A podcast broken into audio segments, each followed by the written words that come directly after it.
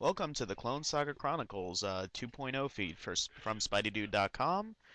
If you're listening to one of these older episodes, you'll hear references to our Podomatic website and a voicemail number which is now defunct. So if you're a new listener who just found this uh, podcast, pay no mind to the links that we give out, like clonesagachronicles.podomatic.com or our voicemail number. Enjoy this classic episode of Clone Saga Chronicles. Whoa! I don't think I even want to hear your story. All of you must hear the Scarlet Spider story.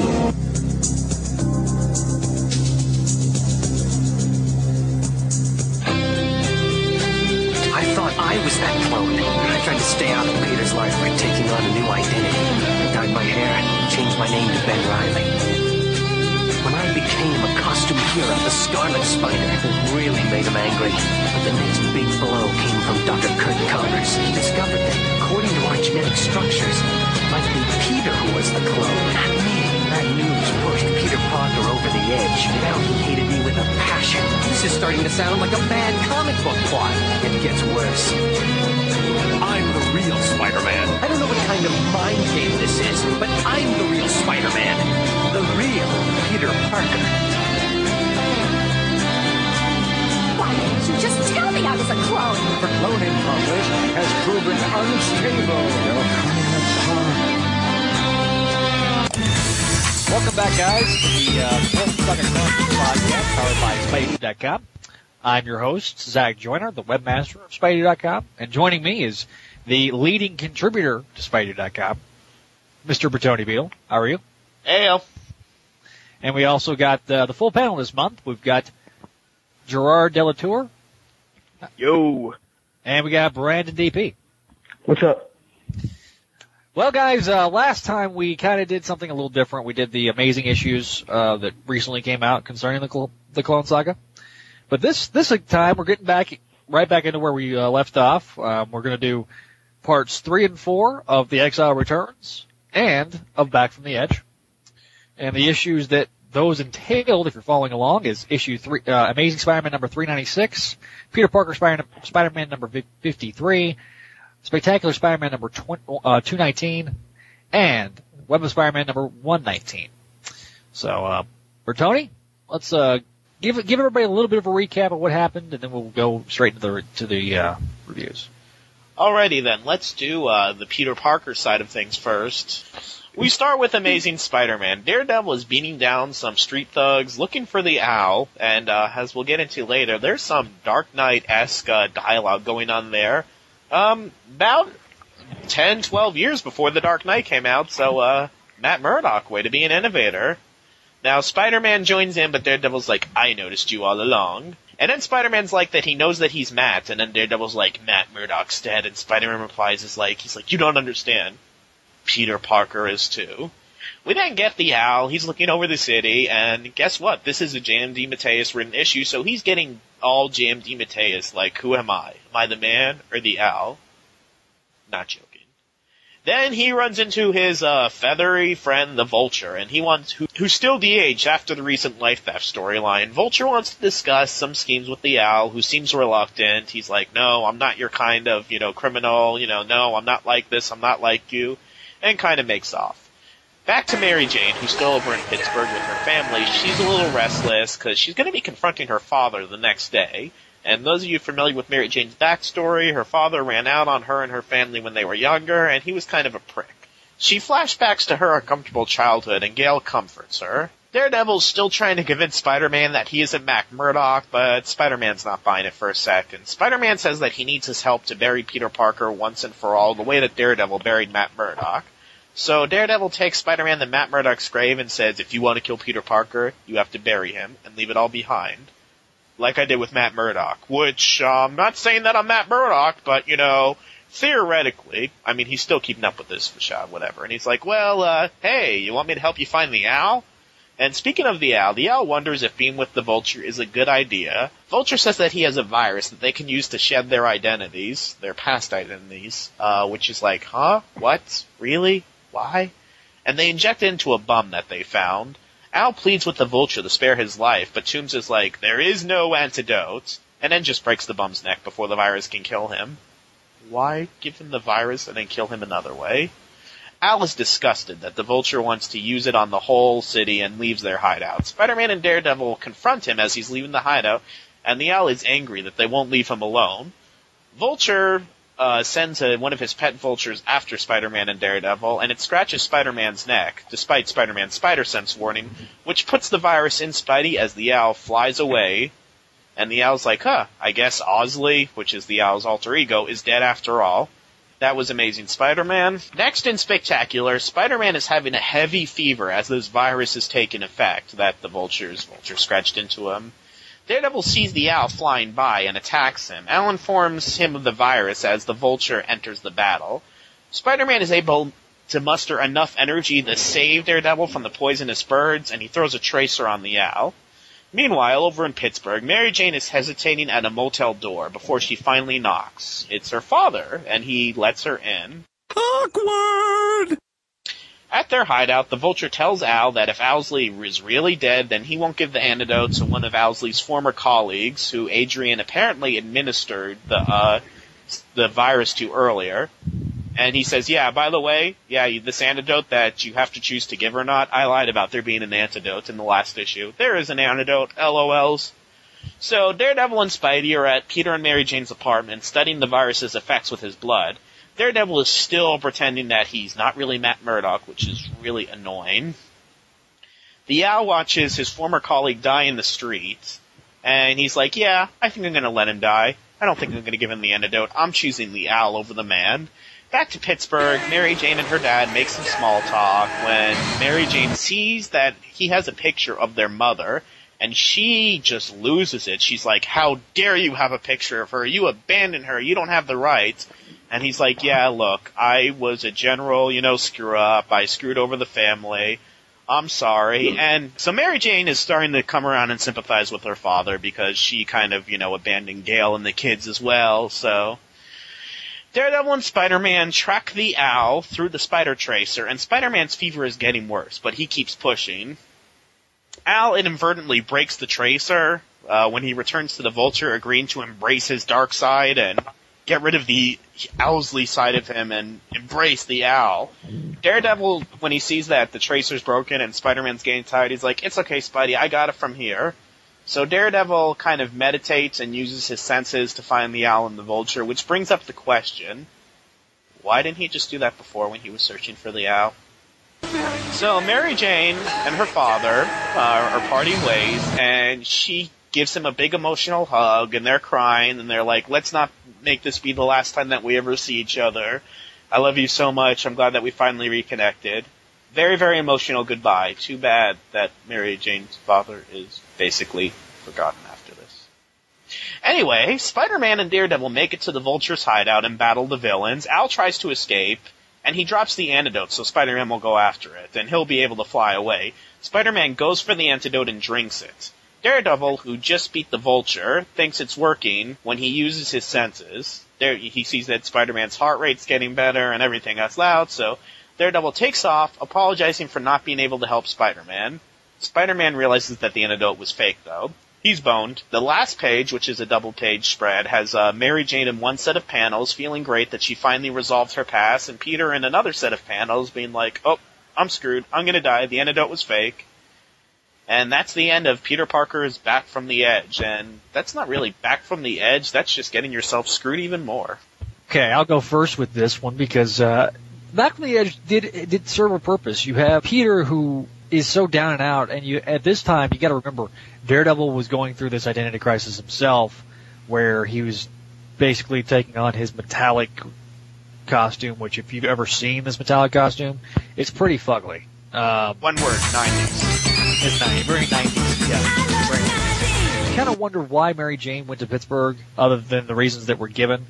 That'll be more. That'll be talked about a little bit more here in a little bit. But uh, the virus is set up. It sets up to have a really big emotional plot development for for Peter and Mary Jane because Mary Jane's got some big news, as uh, the uh, the next box indicates.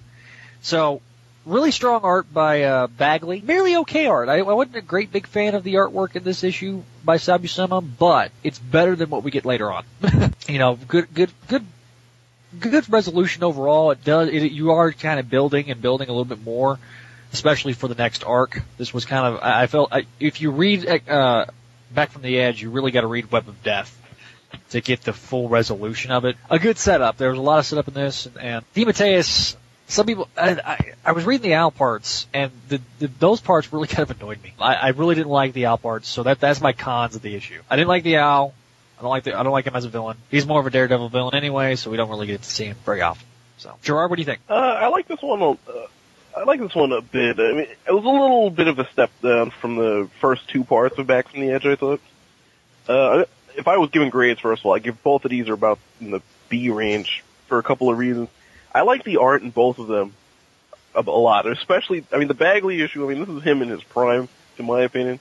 We've like we've all said before, um, we like this stuff better than the Ultimate stuff. This is one of those showcase issues that you get to see a lot of Spidey in action and Daredevil and stuff like that.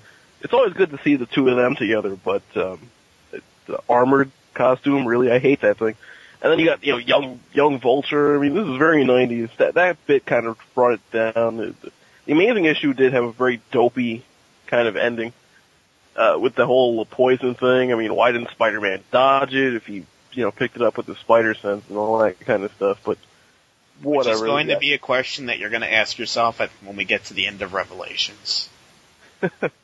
Oh, oh, there there are a lot of head scratching things. Believe me, I'm aware of that. As far as specifically about the spectacular issue, I thought that one was okay too. Um, the whole swerve with the antidote. Oh, there is an antidote, and then it doesn't work. I, I was really annoyed by all of that, and really just the Vulture's role in the story entirely. I don't really get why he's there or what his motivation is for doing any of this stuff, but you know, he, he was there and gone, so I, it didn't really bother me all that much. The it was good. The Mary Jane scene with her dad.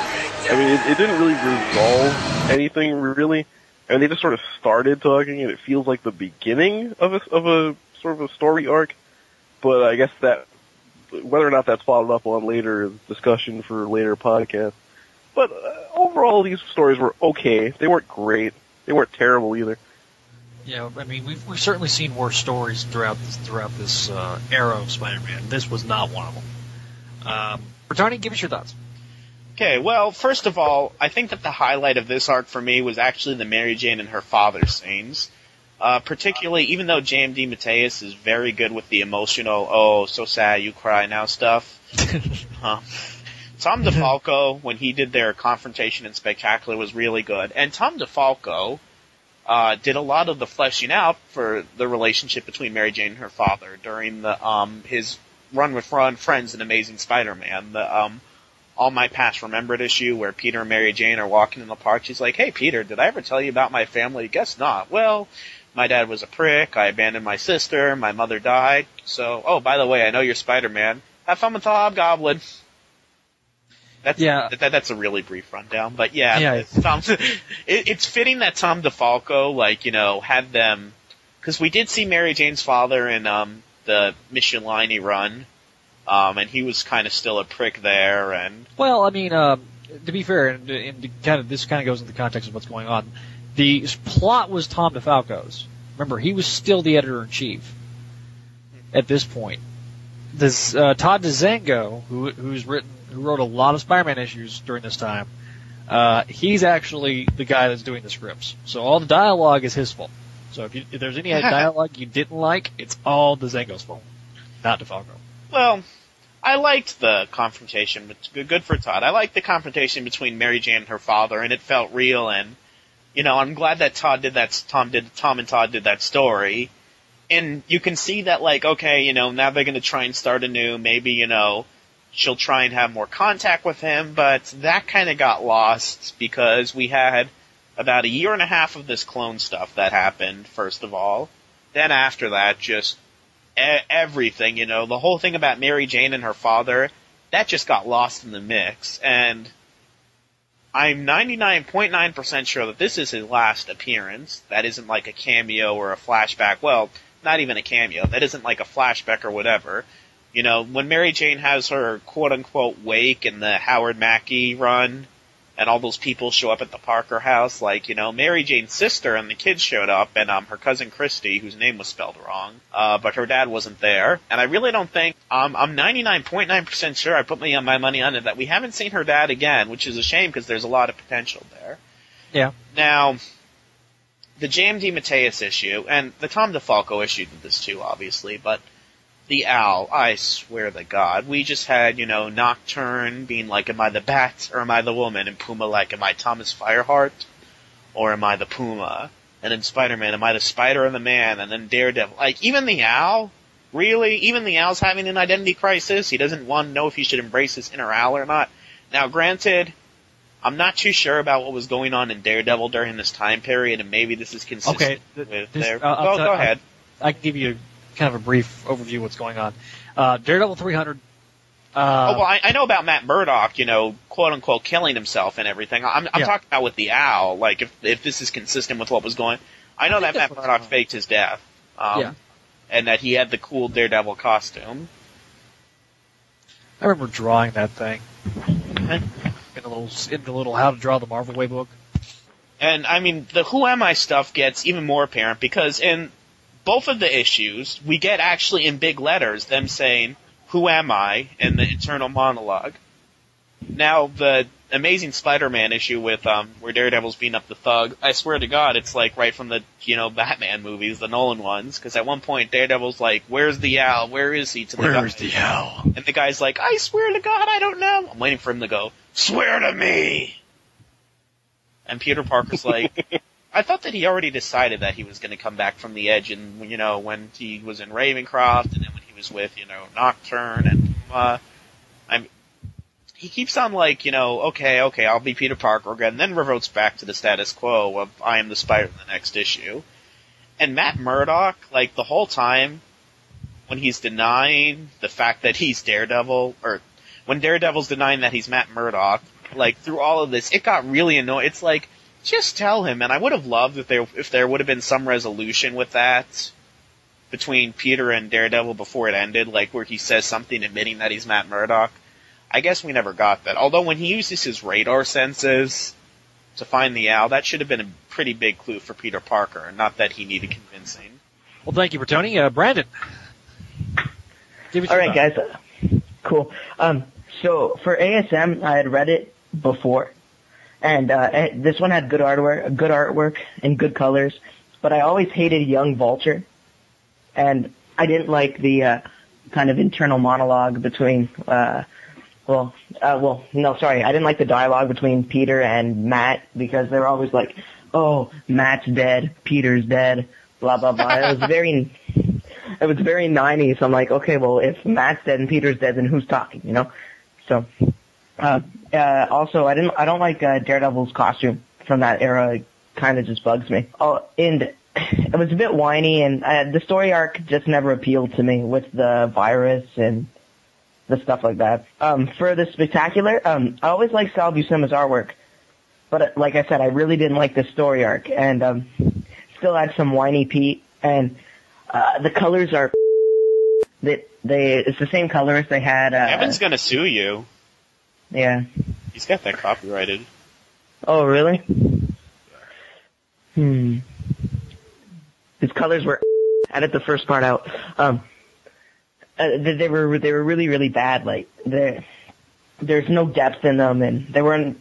They still have the same colorist from the first Sal Buscema story that we reviewed. Uh, what was it? Like four weeks ago. Uh, you mean the Sal Buscema story where they're in Ravencroft? Yep. Yeah. Oh, okay. And I, Power and responsibility. Yeah. Oh, and I and I, and I don't like the owl. I never have, and I don't think I ever will. It's just another bird villain. We already have the vulture, and uh, we also have those. and we also have uh, those like fake vultures from uh, uh, Web of Spider-Man number two. The Vulturions? Oh yeah, them. Yeah. Oh, We'll get to them later, right? No, they're not in the Clone Saga, thank God. Yeah. Oh, so that, that's web number two. Brain cramp. Yep, and that's what I. Uh, so um, for both uh, stories combined, or like for both issues combined, I think I'm gonna give it a D. Okay, uh, so guys, uh, quickly go through your grades. For Tony, start out. See, look, James DeMatteis, I love you and I miss you on the books, but I'm beginning to see a pattern when I reread a lot of your back issues consecutively. I mean, I could see him like doing an issue now about like the freak and he's like, am I the freak or am I the junkie? Am I the freak or am I the junkie? Which would be kind of funny. He might actually make me care about Freak, but yeah, you know, the art was good, but just, you know, I mean, and the Mary Jane stuff, you know, like I said, made the issue for me, but yeah, just this, the owl, that just brought it down. I'm sorry. The owl. Um, Gerard, what's your grade? Uh, I give them both B's. I'm a little, I, I thought the artwork for both was pretty solid, and that pulled the stories up for me. Okay, Brandon, you said you gave them a D. and uh, I never gave my grades, but I uh, would give these guys. I would give these guys a C plus, um, A for effort. But uh, Owl, being the backbone of the second and latter parts of the storyline, were just awful and not good. Uh, 90s Daredevil is meh. Uh, artwork was pretty solid throughout. Uh, had a few quibbles with the spectacular issues, but uh, they're only quibbles. Uh, this was also one of the very last issues, FYI, that uh, I believe that Sal Buscema actually inked his own work.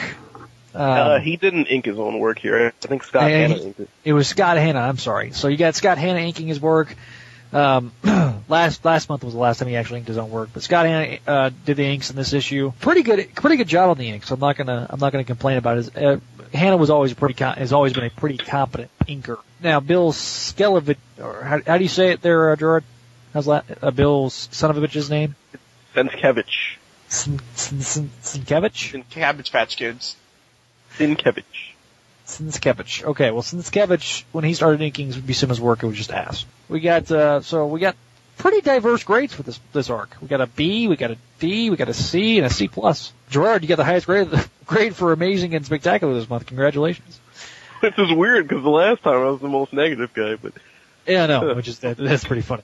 Now we're going, moving on to the latter two parts of the Ben Reilly side of things. The Exile Returns, parts three and four, uh, Web of Spider-Man number 119, and Adjectiveless Spider-Man number 57. So, Tony, take it so what has gone before? Venom's like, I'm gonna go to town to kill Carnage. Oh, Carnage is back in jail. Well, I'm gonna do some random flashbacks. Hey, look, it's my other symbiote from that miniseries. Help me, I'll kill you. Derpa derpa derpa, I'm a clone, I'm a clone. Oh no, Venom! Why didn't Peter ever stop him? Dun dun dun dun dun. Hoodie, heroic music. Oh my god, I've been stabbed in the chest. I'm not cut out for this hero business. Which brings us to now. Ben returns home to heal from his fight with Venom where he got gashed in the chest. He tries to call uh, somebody named Trainer, but passes out. Seward Trainer. Dun dun dun dun dun. Remember that name. Another woman who lives in the building named Gabrielle Greer sees him passed out in the middle of their, you know, little, uh, what are those homes called? Like efficiency, the like really, really poor efficiency homes. But she sees him and she insists on taking him to the hospital. Venom's lost track of Ben and he decides to see Peter to shed some light on the situation of who this other spider is. Uh, he goes to the Parkers' new address, which is their brownstone apartment, and they're not there. And he looks at ESU, can't find them. The Bugle and Aunt May's House are all deserted. And he's like, where have all the Parkers gone? Which is kind of funny. So Ben is taken to a cheap clinic where one of the nurses, you know, you get what you pay for at these cheap clinics by the way, calls Ken Ellis due to a tip. Uh, he basically said, hey, I'll have a reward for anyone that can give me a tip about this guy coming to the hospital because of a big gut wound. Because Ken Ellis, you know, he's using some detective work. You gotta hand it to him. He's, you know, gonna find out who the Scarlet Spider is. Scream follows Ken Ellis's cab hopping, hoping being led to the Scarlet Spider will lead her to the Venom, who she still thinks can help her even though he almost murdered her last issue. But I digress. Meanwhile, we're taken to some mafia house where there's a man reading a newspaper, and he's being yelled at by this crime group. They're like, hey man, you know, you're supposed to take this hit out for us. Why are you just sitting here? His name is Kaine, and he's looking at a newspaper headline about the car- Scarlet Spider, and he's just ignoring these guys, and then all of a sudden he attacks them all as they draw their guns on them, and he demonstrates the mark of Kaine on them. and he's like, something suddenly came up. Now, through all this, we don't really see a full picture of him. He's just a shadowy figure. Ooh, and we get lots of shadowy figures in these early arcs.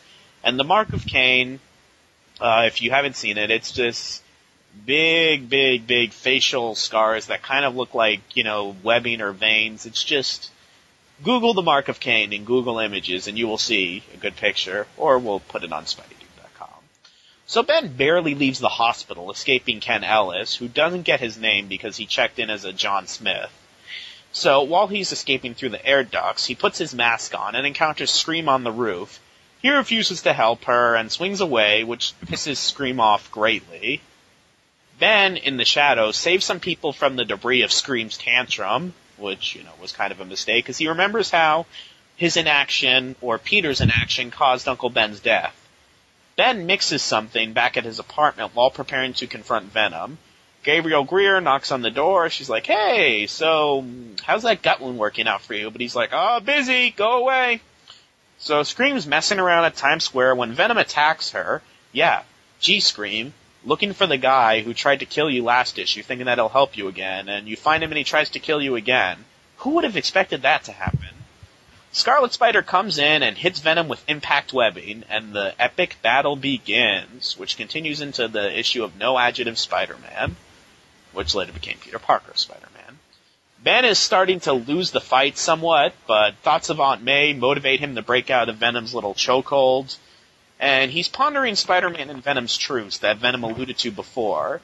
Now, the Scarlet Spider knocks Venom to a roof a few buildings away, which was really cool. Ken Ellis is trying to work on the story when he Jonah Jameson comes and he's like, "Oh, you're doing a good job. Just remember to stay objective." Wait, did Jonah Jameson just tell someone to stay objective? What's Hey, going on what's here? going on here? The fight continues between Scarlet Spider and Venom, and we even get an Eat Your Brains comment. this was the 90s, people. Ben Reilly continues to use the impact webbing on Venom, and it, which is really annoying him. We then get to a one-page uh, thing of the Grim Hunter, who was Kraven's uh, bastard love child, who was introduced earlier uh, before the Clone Saga began, and he's at Kraven's grave, and he's announcing that he'll have some revenge, which was really random. And then we go right back to the battle. Venom is in a full web cocoon now, trying to break out. We then get some more anvils from Ben talking about how out of character the deal between Peter and Venom was, which I'll get into later. We get another one-page thing in Salt Lake City. Jacob Raven, Detective Raven, has shown some markings from a killer he's been searching for. Dun dun dun, foreshadowing. Venom finally breaks out of the cocoon, and he throws himself and Scarlet Spider over a building. Criminal named Thorpe kills his brother, and tells the rest of the crime family that they need to stop Spider-Man. In another little one-page uh, subplot that was randomly scattered throughout the issue. We got a lot of those.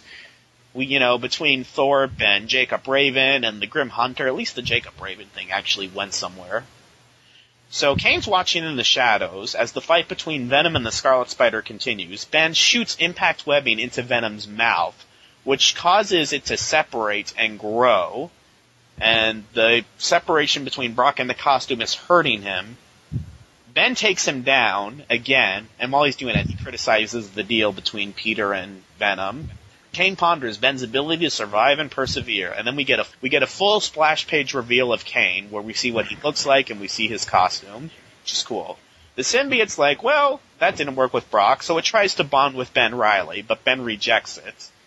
And uh, we're going to get a similar situation later on in the Clone Saga, where Ben is not able to reject a symbiote, but we'll get into that later. The symbiote and Venom are put in separate containers and taken away, and Ben feels that now that he's stopped Venom, nothing can stop him. We then get a splash page of some of the obstacles that Ben will be facing soon, though. That's the end of the Exile Returns. Okay, anyway, and that's the end of Ben Reilly's very first story arc. We got, uh, now remember, these guys were written, these, these issues were written by Terry Kavanagh and Howard Mackie. Now, I love me some Howard Mackie, but Terry Kavanagh, man, you pretty much fail sometimes. Uh, this guy, he was either hit or completely missed the mark. And I feel like the Web of Spider-Man issue was not that good for that particular reason. Now, Bertoni brought up in the review, uh, Scream, uh, being the person that, uh, ser- uh, searching out. Being an idiot. Yeah, she's an idiot throughout most of that issue, even though she just tried to almost got killed, you know, by the uh, Venom and Eddie Brock combination, and uh, yet she's still seeking him out. I was like, Terry, really, really, because that makes no sense. And then you got Howard Mackie on the other hand, who's who's inserting all his little story nuances, like the Grim Hunter, um, who basically was fixing to be a big sacrificial lamb later on, and you'll see why. Um, at this point in the Clone Saga, you gotta take you gotta take an account. This is this is month uh two, or I'm sorry, month, yeah, month two, or really month three. Um, the, the third, second and third story arcs they ran through this this book at the time. So you got really uh, at this point we started seeing an editorial shift behind the scenes. Behind the scenes, uh, Tom DeFalco was on his way out the geniuses at uh, Marvel decided to separate the books into five different editorial staffs, meaning there was five different e- editors in chief over five branches of of uh, Marvel. Now, uh, at this point in time, this really we don't really start seeing this uh, until next month, but uh, with DeFalco out. Todd DeZago, who was brought in to, uh, basically he was brought in under Tom's wing to, to learn basically how to write the Marvel way, and, uh, he starts being on his way out. Now, uh, Kavanagh, uh, is also, you know, still working at this time. You got, uh, the X-Men, and, and to descri- explain the five editors in chiefs, there's the X-Men group by Bob Harras, the Marvel Heroes group by Mark Gruenwald, Gruenwald, Marvel Edge group, which was Bobbie Chase, the licensed titles alternate verse group, Carl Potts, and the Spider-Man group now overseen by Bob Budiansky. Uh, longtime Spider-Man editor Danny Fingeroth was still on board as the group editor um, at this time, but the Clone Saga was really already well underway. Tom Brevoort was also brought in. Um, Brevoort was a full editor, and Glenn Greenberg was the assistant to Tom Tom Brevoort. Now, Glenn is well known throughout the interwebs as the uh, behind the scenes guy on Life of Reilly. Uh, so if you go to that website, uh, Life of Reilly Archives.blogspot.com, that's where you'll uh, read a lot of this. Now, it's a 35 part epic. Uh, all, a lot of this we're going to be touching throughout the Clone Saga. This is kind of the big status quo change behind the scenes of Marvel. So, you know, I wanted to start talking about this now. Guys, give your, uh, so, uh, Ben Reilly, uh, I liked the way he used his impact webbing and he used his stingers to solve this problem of Venom. I liked how he basically outsmarted Venom. I like the dynamic that, uh, Ben's carrying. It's not like it's Peter, Par- it's just another version of Peter Parker. Ben really is becoming, becoming his own character. Although they, uh, we're not being beat over the head with I'm a clone every five seconds like we were last month. It's no, still, we're just being beat over the head with, I can't believe Peter made the deal. That was so out of character. Hey guys? Hey guys? Every other page. yeah, the the deal with uh, Venom was a big out of character moment. Now it was it happened in th- Spider-Man, Amazing Spider-Man number 375, uh, written by the Venom co-creator Michelinie, and uh, artwork by Mark Bagley, and it was just it was really a bad bad situation. I, I, I think it was bad o- overall. I just I didn't like the uh, I didn't like the way it was was done. It's it's not a very good story. Um, and I tell you right now, uh, you know, it was warrantly justified, but yeah, we were beat over. The, that's been the, that's kind of the problem with the Clone Saga. One of the problems people will have, you're beat over the head with things, over and over and over again. So, uh, yeah, I mean that that I guess you could call that a quibble. Uh, I'm not going to get too angry about it or upset about it, but uh, you know, I give I give these issues solid uh, solid B minuses. Nothing special, but nothing terrible. Um, the only thing that really annoyed me was the cutscenes with the Mackie issues. Bertone, what are your thoughts? Well, I'll start off with saying, yeah, the cutscenes with the Mackie issues were really annoying because some of them were just very abrupt, like one page long. You'd be in the middle of the fight, and all of a sudden it's like, oh, we're gonna stop Spider-Man. I'm the crime family. You're dead. Boom, boom, boom. And then like for a page, like that's barely even a subplot. I mean, and some of the stuff like Jacob Raven and Kaine, that's important. But then you know the Grim Hunter just showing up like for one page to obviously foreshadow his role next month. Uh, that was annoying. That picture where um at towards the beginning of No Adjective Spider-Man where Ben's in a chokehold, it looks like Ben's like thinking while Venom's chokeholding him, like he's really deep in thought. It's kind of funny. We did get some only a clone ahead, only a clone stuff again, but it wasn't as bad. The this is also our first appearance of Jacob Raven, which is a subplot that's going to become very, very important. And obviously, these were our, this was our first appearance of Kaine, which that's going to eventually intersect with the Jacob Raven subplot, but that's very important. We also got the first mention of Seward Trainer, or Seward Trainer, I guess we got to pronounce his name, who I believe was named after Howard Mackie's father-in-law. Not his first appearance, but his first mention. Uh, first impact webbing. Lots of, you know, uh, clone stuff making their first appearances in this uh, month.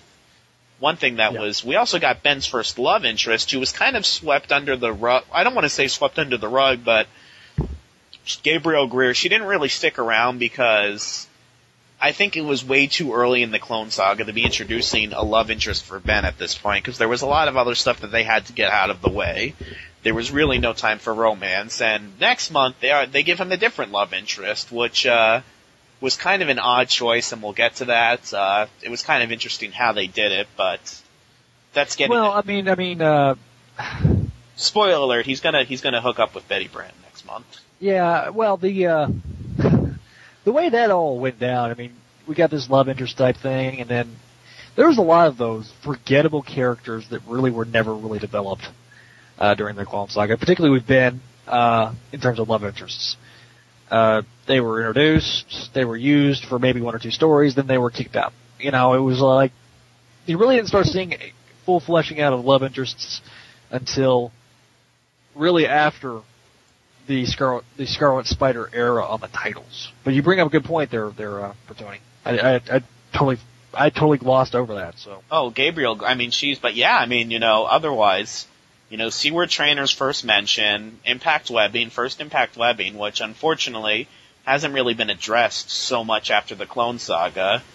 Uh, you know, Kaine, Jacob Raven.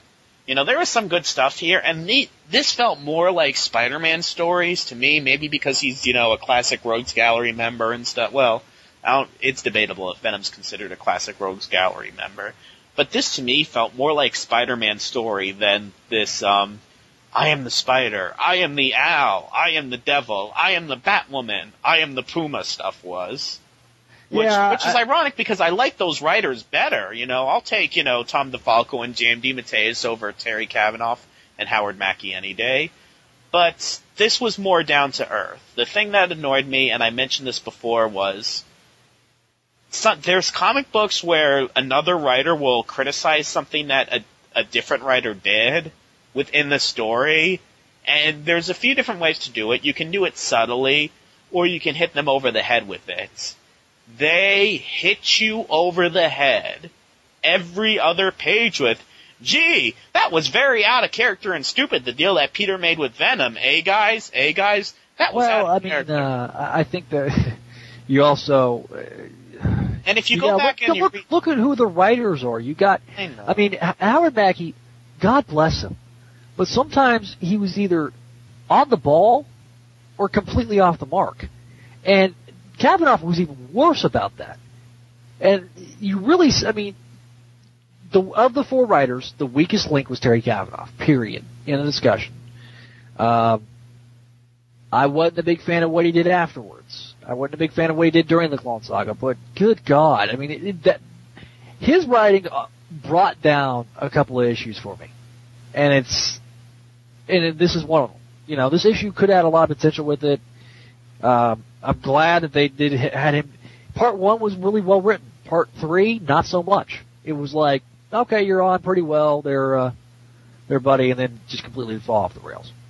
Um, so continue, Bertone. I'm sorry, I keep if, if you go back and you look at the issue where Peter actually makes the deal, it doesn't exactly happen the way that they're implying it here. You know, it's not like Peter says, all right, you can go ahead and terrorize people and we'll leave each other. You know, it didn't happen like that. You have to reread the issue, which was Amazing 375. And by the way, after that, Venom had his first solo miniseries. And in that series, you even have Peter saying, um, I'm gonna come after Venom after all. This deal was stupid. But then, you know, he's like, okay, Venom's being a hero now and everything. And it's resolved. I'm not saying that it's a retcon, but they kind of twisted the definition of what this deal was. And it, it's so weird, you know, because this is the 90s and they're talking about a deal being out of character for Peter. Oh boy. oh boy. If Howard Mackie and Terry Kavanagh were writing now. Yeah, they would be crucified.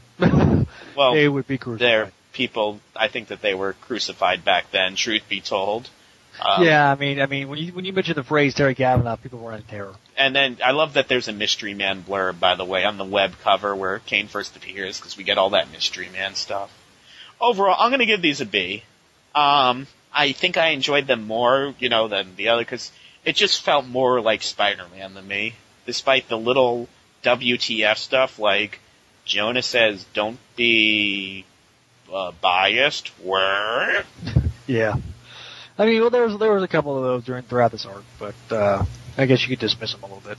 All right, now we're gonna go over to Brandon. Brandon, of course, is the uh, he's he's the new guy, so to speak, and uh, Him and Gerard joined the podcast at the same time. yeah, well, I mean, I mean, they oh, he's the new guy to, to these books. He's not the new guy to the podcast. Meaning, he's these are a lot of these books he's reading for the very first time, so he brings a little bit different perspective. That's what I'm saying for Tony. So, Brandon, with being the new guy, what are your thoughts about these two issues? Okay, I, I like it because I, I do like Ben and I do like him in the Scarlet Spider uh, outfit and stuff. Um, I like how he was doing what needed to be done, like uh, taking out Venom per se. Um, also, I also like the concept of impact webbing, and I like that uh, that a lot of that um, in both issues, which is kind of cool, or at least the beginning of the first one and more of the second. Um, Ben actually had some good quips, and you could tell he was getting a little bit more comfortable crime fighting. Uh, oh, and um, he had the stinger at the end of uh, the second issue, which, or I think, yeah, I thought that was cool, and they did repeat it in uh, the other, you know, the the craptastic uh, other from 2000, whatever. Yeah, but those those stingers are a little different. These were ones that Yeah. Ben actually made himself. Yeah, exactly. the, things that grew out of his Peter's wrists, which it was either the top or the bottom. They never could decide. But go ahead. Exactly. Oh yeah, um, but it, it's funny because It's magic. all I could, yeah, it's magic. You can't explain it. Um, It's magic. You know. Okay. okay, so anyway, um, every time I think of this stinger though, I, you know, the Marvel vs. Capcom video game, I always picture Spidey going Spider Sting, and Oh god, you're right. yeah, so um, It and became a meme all of its own. Yes, it did.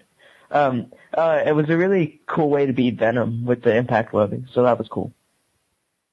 And oh, and I like the artwork, and it was a good story arc, and that's all I got. Okay, Gerard, go ahead. Well, first I want to mention something about Web of 119. On one of our earlier podcasts, I kind of went into this little uh, spiel about how occasionally Butler would only do uh, breakdowns or would have a lot of fill-ins during his run, which was all too short to begin with. This is one of those. I think this is the first time he actually only does breakdowns, as opposed to doing full pencils. So uh, that allowed him to focus quite a bit more, I think, on layout and things like that. And this issue, for me, artistically, was a lot clearer than the previous ones.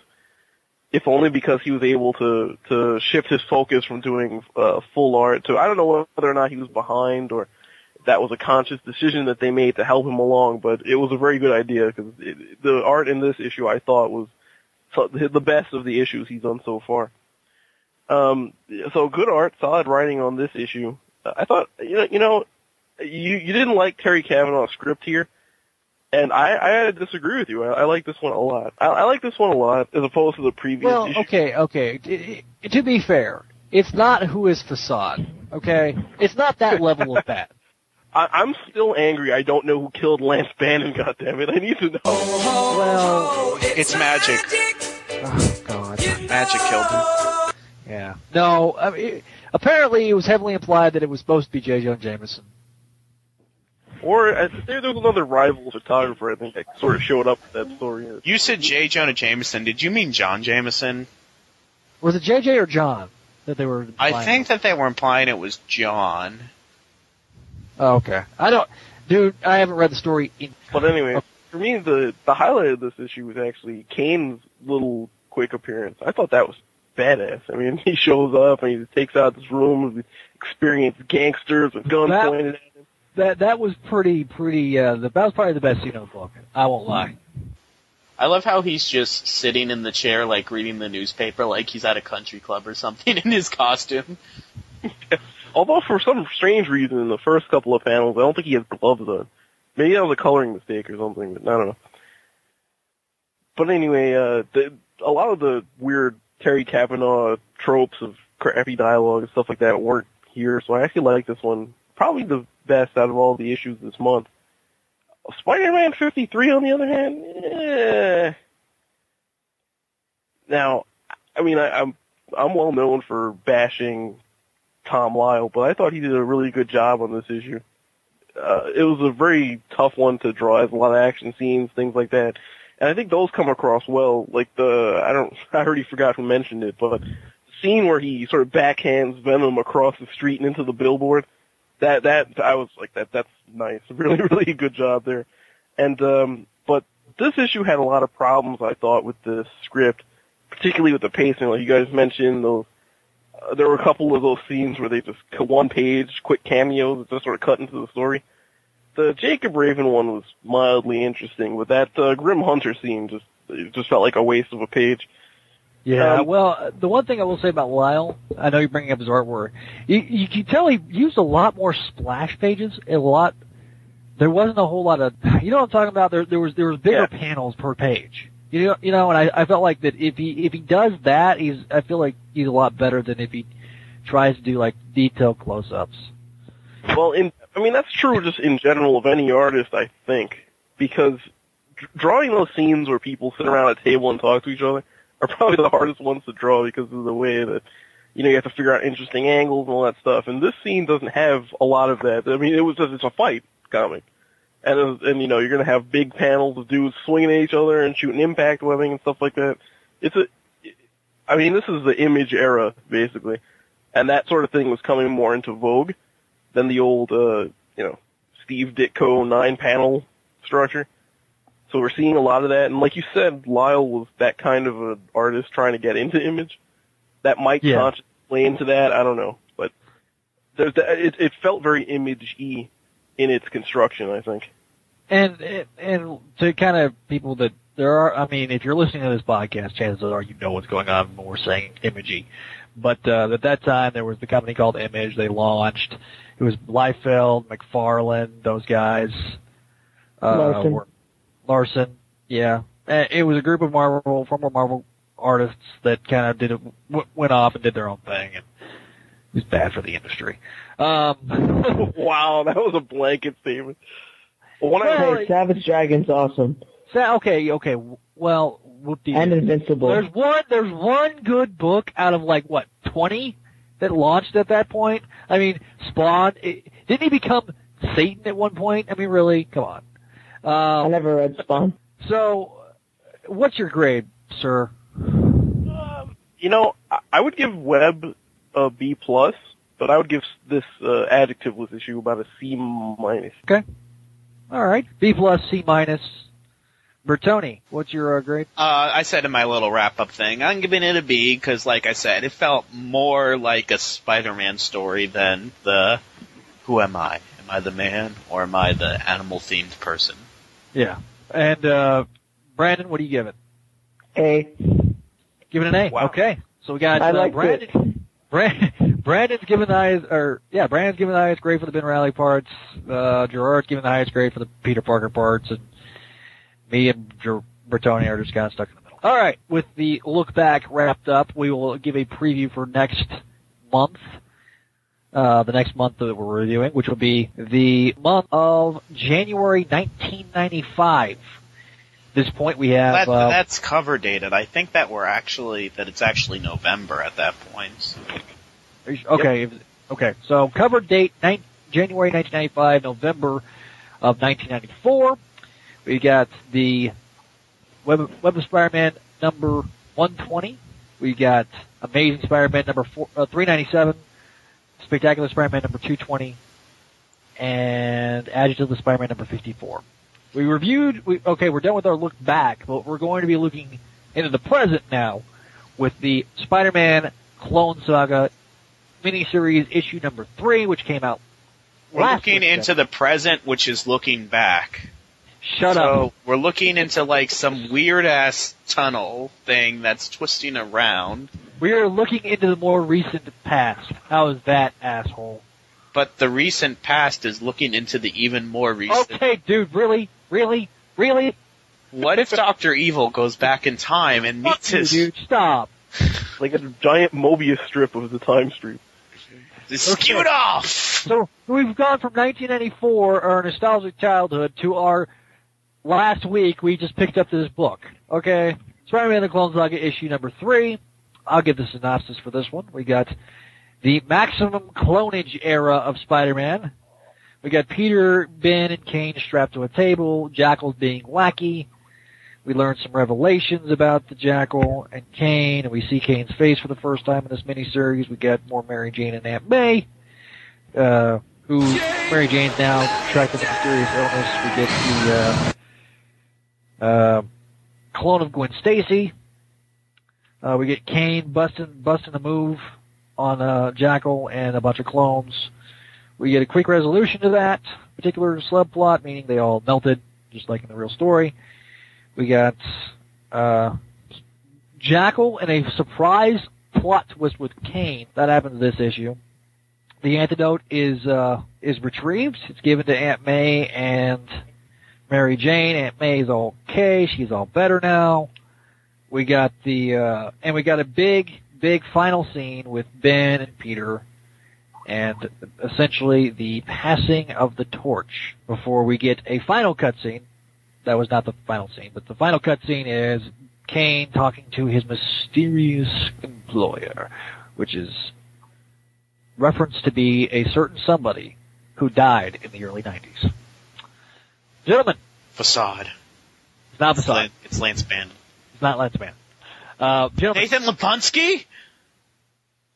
really? Gentlemen. I gotta know, man. I can't wait. Okay, Brandon, go first with your synopsis. Or with the, what your thoughts are on the Clone Saga issue number three. I kind of gave a really bare bones synopsis because I didn't want to go into heavy detail because I want you to go pick this book up so that way we get some sales up. Please. Okay, um, I liked it. Uh, I like. I didn't like it as much as the first two, but I I liked it. I liked it medium. Like uh, the artwork's nice. I was never a huge fan of Maximum Clonage. I'm glad they didn't put Spidercide in there.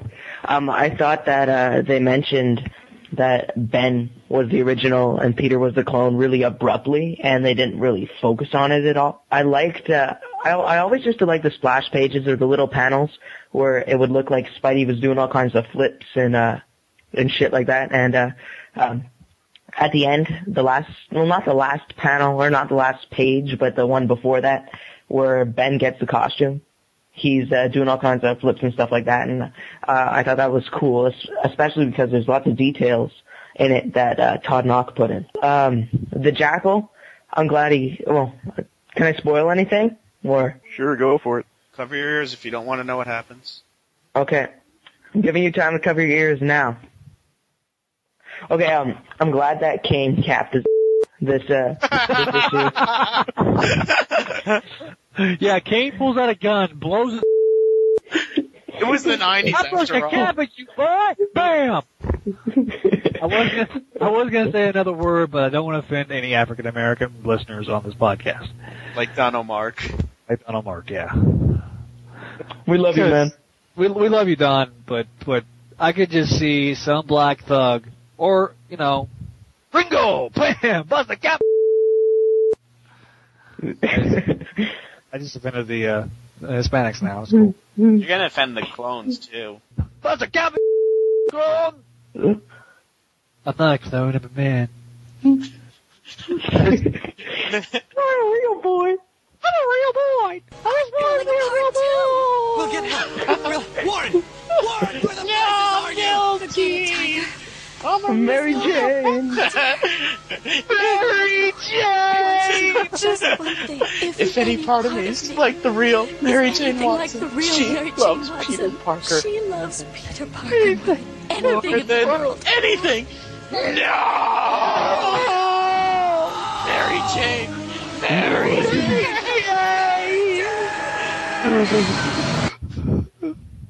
Because guys do this reverse sucking motion, sucking in motion when they cry. I did my best. and we focus on one phrase or word. I do my best. I do my best. It's too late, Tiger. I'm falling apart too. We'll get help. Warren! Warren! Where? Where in blazes are you? Anyway, You Okay. guys are real nerds. You, got, you memorized the script. uh, only Bertone memorizes the script. He just happens to remind me. Anyway, Oh, okay. Um, where where was I? Uh, I don't- cra- I, I um, was in it. We, we, oh, Kaine was capping some. Yeah, and, then- and then we did voice impressions for like half an hour.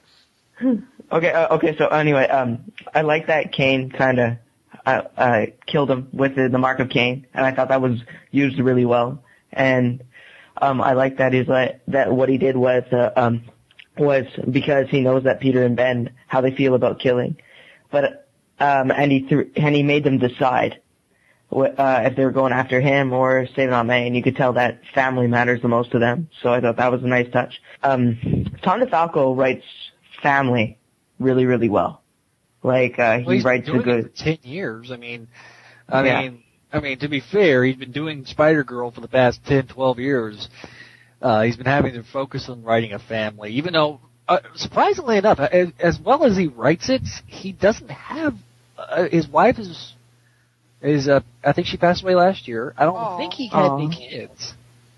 He also did Fantastic Four for a while, which was, you know, a, a family book, and when he did it, he gave them like the extended family with Yeah, which, which, Franklin Richards, grown up guy, uh, Elijah the Super Scroll, and yeah, the, uh, the, that run is either loved or hated. loved it for the record. Me too. So I, I never actually read it. Uh, I'm a big Tom DeFalco fan myself. So anyway, uh, Brandon, you bring up a lot of good points. Uh, you, you got any more? I hated the cover. The cover wasn't that bad. It wasn't deceptive. It wasn't like a pack of lies, as uh, Mr. Berto- or Mr. Gerard Delatour said. But uh, it was better than it was better this month than last month. Gwen Stacy's head, uh, you- Gwen Stacy's headless ghost never attacked the city. okay. I thought that was gonna happen. That Gwen Stacy's giant floating head was gonna attack Neil. really? Jay Speeder. Really? Really? Because I I could slap you upside the head right now. Um, Okay. uh, one thing about the cover, I think that the Gwen Stacy floating head of guilt should have been um in blue or something like that because it kind of has like skin tone on it, and then all of a sudden it the, the city like goes into it, and you don't see skin tone anymore. Then people would have been like, "Oh, it's in blue." Um, that's copying Spider-Man Blue, which did it much better. It was written by Jeph Loeb and illustrated by Tim Sale. It's available in hard. Okay, okay, okay, comic book guy. Enough. Okay, so maybe you maybe put the head in a di- or an all skin tone and make it, it's- lower the it's a head- opacity. look, it's, it's a heading. Flo- it's a floating head guilt of shame. What? Good God! Floating. It's a floating head guilt of guilt of shame, Floating, which is a clone. It's a clone floating head of guilt of shame. Yeah. Um. Floating Yeah. head, floating head of guilt, which was, by the way, um, coined by a user over at Scans Daily named Sandoz, who's now a moderator over at like their third incarnation. Nice. When I used to do the Gwen Stacy series over there, she and it had that reoccurring floating head. She called it the floating heads of guilt. I want to say that was her because if it's not her, I'm really like insulting the person who did it. Feel free to leave us an iTunes review or an email. Which, But preferably not angry ones. Yeah, oh, well, get we'll get that in a minute. Okay, anyway, uh, I'll give my thoughts. Uh, what's your final grade there? Uh? Oh, um, I'm gonna give it a B because it wasn't my favorite, but it was good nonetheless. Okay, uh, I'm going to give my my two cents here. I was reading this book and I've read it about four or five times because that's how I've done the Clone Saga miniseries. That's how you And, roll. uh, that's how I roll. And uh, I liked, I even liked the clone, maximum clonage part. Okay, um, the pacing is very brisk. This almost should have. I feel like this is almost should have been a uh, 12 issue story arc. I really do. I feel like that that, that if it had been a little bit longer, we would have gotten a little bit more Jackal. I felt like he was kind of introduced, quickly brushed under the rug, and subsequently killed off. The Kaine parts, I really, really begun to love Kaine, fallen in love Kaine, with Kaine as a character with this with this story because he's really cunning and really a ass. I mean, he's such a he's such the complete opposite. He's the true antithesis of Peter in this book. Peter and Ben are really similar in personalities, whereas Kaine is just pretty much everything these guys are not. And I love that. I love the fact that he gives them the mark of Cain. He's like, my face! What have you done to my face? And then he straight up, strictly just turns his head sideways and breaks his neck. It's I also love how it's, what have you done to my face? But you already have a mutated jackal face. well, I mean, he probably saw that as, uh, as the, uh, Pink, it ruins the whole color scheme. God.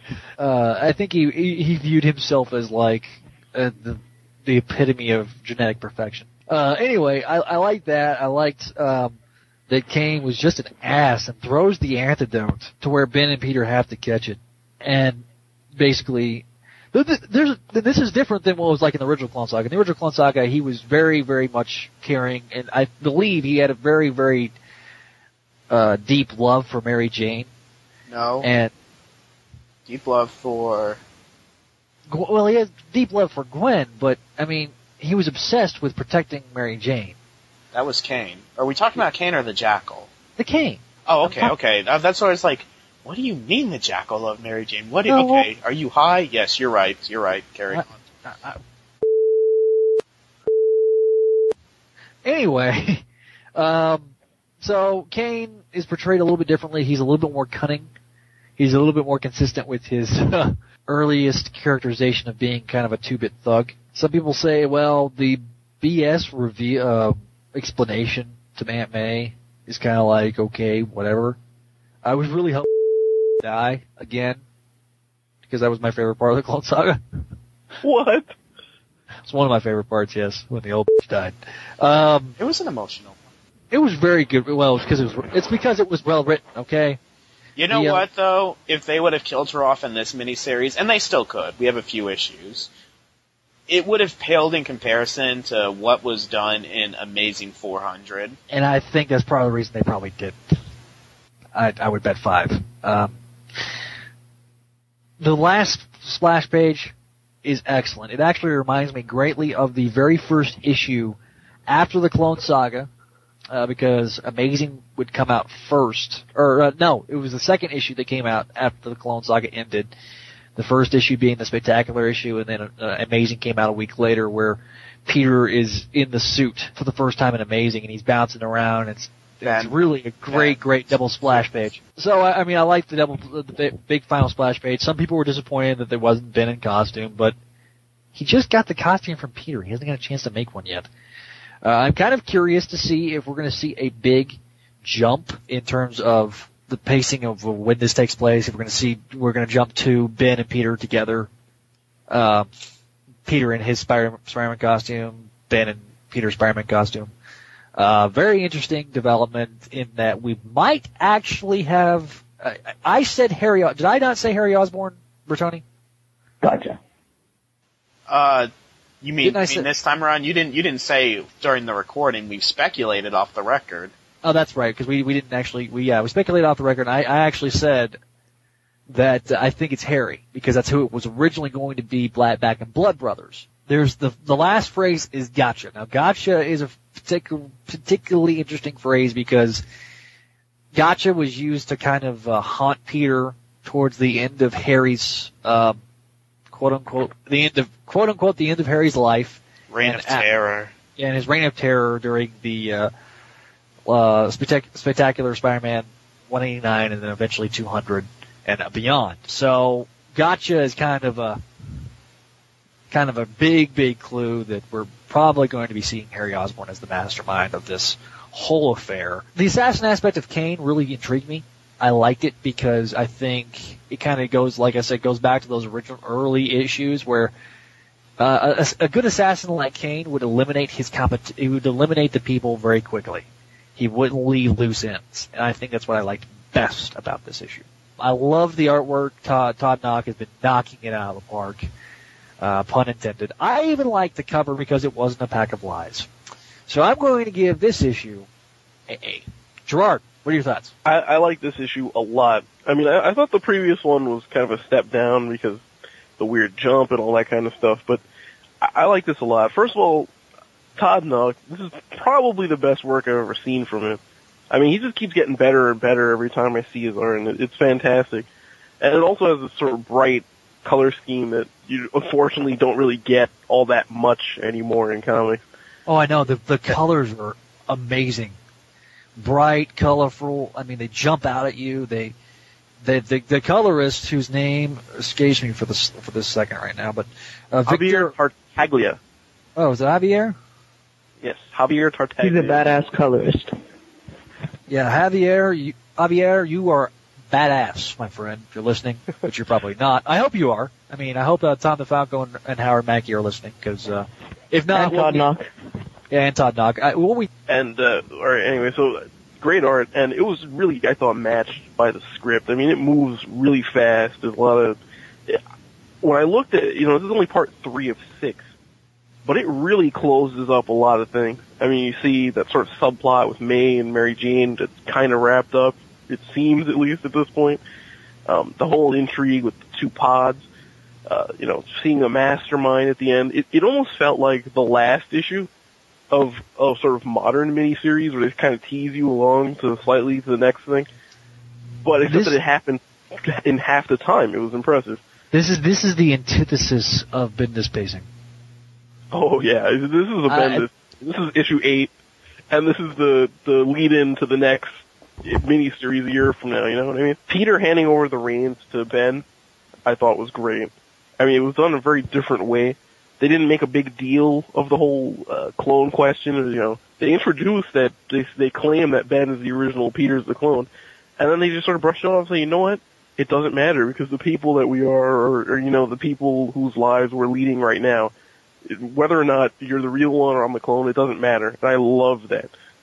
It's very different from how it's originally handled, but it's unique, and I like that a lot.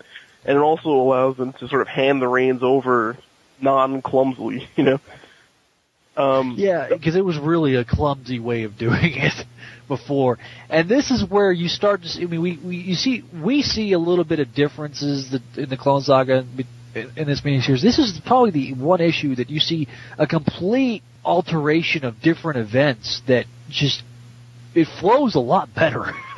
Oh yeah, yeah. I, I prefer this greatly to the original version that we're sort of covering now. yeah, Um, as far as it, the only two things I didn't like about the issue, and these are minor things. First of all, like you mentioned earlier, Ben and Peter's costume, it was weird. I won't say I disliked it that much, but it was just odd. And I really can't stand the Jackal, so having him feature so prominently in this issue was kind of, was kind of annoying, and, and, but I'm glad that he got his, uh, neck cracked there right at the end. I won't be seeing that jerk again. Unless he somehow be like he always managed to do, but uh, it doesn't seem like it seems the way it was written that they sort of closed the idea that he could bring himself back by saying he had just perfected it with, with the the samples that he took. It seems like that whole business was set up deliberately to show that his demise was really finite. Like he's not coming back, basically, because he hadn't perfected the uh, process yet. So I would give this an A minus. I, I really liked it. It wasn't. I, I think the first issue was still the best, but this was very close. Fantastic. Everybody should be reading it. And why the hell aren't you? People who aren't buying it. Yeah. I mean, if you're wanting to read a good, solid, fun, fun Spider-Man book, That's the thing. That's the thing about the whole current status quo is this feels fun. I know they're trying really hard, and I know that they want to do the fun aspect of Spider-Man again, but I haven't felt like I've had fun. I haven't felt like I'm going along with a thr- thrill ride. And Peter I, had fun. It feels like more of a job reading it. Peter's having lots of fun. Oh yeah, yeah, but with all interesting new people every Yeah. night. hmm this, I mean, okay, okay. No glovin', and I- no lovin'. I will, I will, I will Kevin talk a just little said that on Facebook. He's like, it's National AIDS Day. Remember, no glovin', no lovin'. I kid, Uh, kid you not, that's his Facebook status. I will uh, talk a little bit more about the whole negative, uh, how this feels fun and everything here in a bit. So, Bertone, you're our last person to talk about the Clone Saga. I heard, I know you got some trepidation a little bit. Yeah, I I don't hate this, but when you said that this is the uh, basically the opposite of Bendis pacing, yes, it is. But like, and it's it's gonna sound hypocritical because I hate Bendis pacing, but then when you do something where there's a lot of stuff in one issue, and I complain, it seems hypocritical, but sometimes it is a little much. And the Jackal, a very, very big Spider-Man villain, and I know that they're condensing the miniseries, but they bring him back and they kill him in one issue. Imagine if they did a brand new day story where they brought back uh, the burglar who killed Uncle Ben, who was killed in Amazing Spider-Man issue 200. What if they brought him back and killed him one issue later? Would that seem weird at all? And that's why it feels weird that the Jackal's back after all this time and then killed the next issue. Now, don't get me wrong. Great that Kaine killed him, or as you, you know, said, you know, kind of capped him one. That was great. That's right. Plus the cap in that bitch. Now, I don't know if they're tinkering with the past in this miniseries or not, uh, with the way that the original Clone Saga went down, but he's going on and on about how finally he has his Gwen back. Does he not remember that there is a Gwen clone running around from Gerry Conway's run? Or is she non-existent in this timeline? Which if she is, that's okay. I mean, it's looking Well, like this is a different I timeline, which is honest- fine. Honestly, honestly, honestly. It would take the entire fing issue to explain that the Gwen clone Not the way they do it. okay, I mean, it would. They couldn't explain the Gwen clone. I I know that people have I think have, have talked about this, but the Gwen clone's story is so convoluted, and you really you're right. I think this does take place in an alternate timeline, possibly the quote unquote altered timeline of Amazing Spider-Man's current direction. But it, yeah, I think this was a clone that he made for his doll. Yeah, um, I speculated on that in my Gwen series, um, which I haven't gotten up to that part on Crawl Space, but when I originally reached on Live Journal, I said that I don't think that Warren intended to force himself upon a Gwen clone because he sees Gwen as pure and he would only make love to her if she would do it voluntarily. This is just getting way too deep into Warren's sexual, um, Psyche. yeah, Sexual yeah. healing. I- I'm just gonna I'm just gonna take this in a different direction right now abruptly. um, I like it's kind of interesting to me that they're d- d- that they are doing this in a different direction, and it looks like maybe Aunt May's gonna live, maybe she will die, but if Aunt May's alive and Ben's around and Baby May's born, that takes the series into an entirely new dynamic, which is kind of interesting. Um, I like the way that they they ambiguously called into question who was the clone and who was the real guy a lot differently than it was done originally. And as a result, Peter takes it a lot better because now everyone knows the story about Peter finding out and him smacking a bitch, but it was a lot more than that. Like Peter, when we get up to it, Peter really went off the deep end. I mean, he teamed up with the Jackal. Yeah. And speaking of the Jackal, I could have done without the army of spider clones. That was one of the worst parts of the maximum clonage. And Hey, you know they made it work here. they, they, they dealt with it quickly, which I'm glad. And now that we're done with the maximum clonage, I think that maybe, hopefully, we won't get so much whiplash with these with this storyline, because now they have a few more months to deal with some of the after maximum clonage stuff, which was a lot, you know, less convoluted at times. Uh, like uh, everyone else has said, I'm gunning for this mastermind being Harry Osborn. It's definitely an Osborn, but probably Harry, because Gotcha that's a pretty big deal to Harry. Harry said that uh, when he planted that bomb in Peter and Mary Jane's apartments during the 30th anniversary stuff. He said it when he sent the Rhino after Peter Parker to tease him into thinking that his identity was revealed. Then Harry's just sitting in his cell in a creepily, you know, illustrated Sal Buscema page saying "Gotcha." He left Peter a box in his will that said "Gotcha," making Peter think that Harry was alive. Hey, look! It turned out Harry was alive, uh, so Peter wasn't crazy. And then when he found out who was behind the robot parents, it was a video of Harry Osborn saying "Gotcha." So if it turns out that this is Norman Osborn, it's um It's gonna be yeah. Harry. Come e- on. Even, I mean, although Norman Osborn did use a gotcha once um, during the um, Luke Ross run. He, yeah. He ransacked okay. Peter's apartment, then he left behind. I mean, but yeah, no, this is, which is good. I mean, this is an entirely different direction, which they're not This- doing what the original Clone Saga did. But you know what? That's fine. Let Baby May be born. Let Aunt May live. Make Harry Osborn the mastermind. Give Ben Reilly Peter's costume. Let's do Yeah. it. Well, I mean, I mean, because remember, and we're going to get to this in, in much more detail when we get to Blood Brothers. It was supposed to be Harry. When they were, I mean, Blood Brothers was, was supposed to wrap everything up. Uh, But it wasn't planned to be Harry. Um, From on- the beginning? yeah, from the beginning. That was later on when they were like, well, okay, I mean, they we need a back door and we need. I mean, it was going to be the Jackal, and that was going to be it. And then they decided, okay, we need a Deus Ex Machina, if I'm pronouncing it right. Well, I mean, who knows? We really don't know what the early planning process was.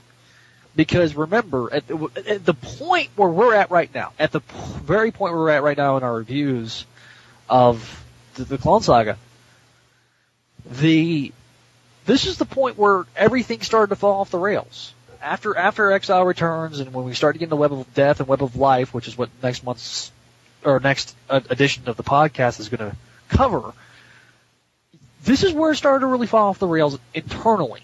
So we My really jump the shark moment was after Amazing 400. I think everyone has a different jump the shark moment. Well, I mean, I mean, behind the scenes, that's when that's when the and what I'm, what I'm meaning is is that behind the scenes, that's when DeFalco was ousted as head editor in chief. The marketing guys started to take over. Um, at this point, it makes sense because we've had three three at least three months of books that have come out, and they've all sold consistently well. And so you've got all of that going on, and so there's the, the bean counters are saying we want more, we want more, we want more, we want more. And that's what I'm, you know, that's what I'm referencing to. Because there's a possibility they could, they could use Harry. Uh, they could have wanted to use Harry early on, but then they, you know, they were like, okay, we gotta push this out, we gotta drag this out more and more and more. So, anyway, to each his own. Ben Reilly's using the Peter Parker costume. Now, Peter, he still has some plausible deniability that he's the clone because the way that the Jackal kind of revealed it, what it was ambiguous. It wasn't like they ran some tests, so I kind of like that they're doing it this way differently, you know, more subtly and stuff. So, but otherwise, you know, I'm still getting some whiplash with the stuff. I think that the Jackal. I'm having mixed feelings. On the one point, it's like, yes, the Jackal's dead. We're getting this part over with. And then the other part of me is like, well, it's kind of soon. You bring back a major villain, then kill him. Well, but they have to do it. I'm back and forth. But I'm loving the writing. I'm loving the arts. And I'm curious to see where they'll go next. Uh, what's interesting is if they're having Peter retire here, the cover for the next few issues has Peter and Ben fighting side by side with Ben still in the Scarlet Spider costume, but as we know, these covers are a pack of lies because um, there was never Ben Reilly never trapped Peter in an acid tank saying, "Hey, what's up?" and Gwen Stacy's floating ghost head never attacked New York City. I'm going to say B plus. Okay, so B plus, we got, uh, Gerard with, uh, A, and what was Brandon's again? I, I gave it a B, uh, A minus actually, Okay. and Brandon gave it an A.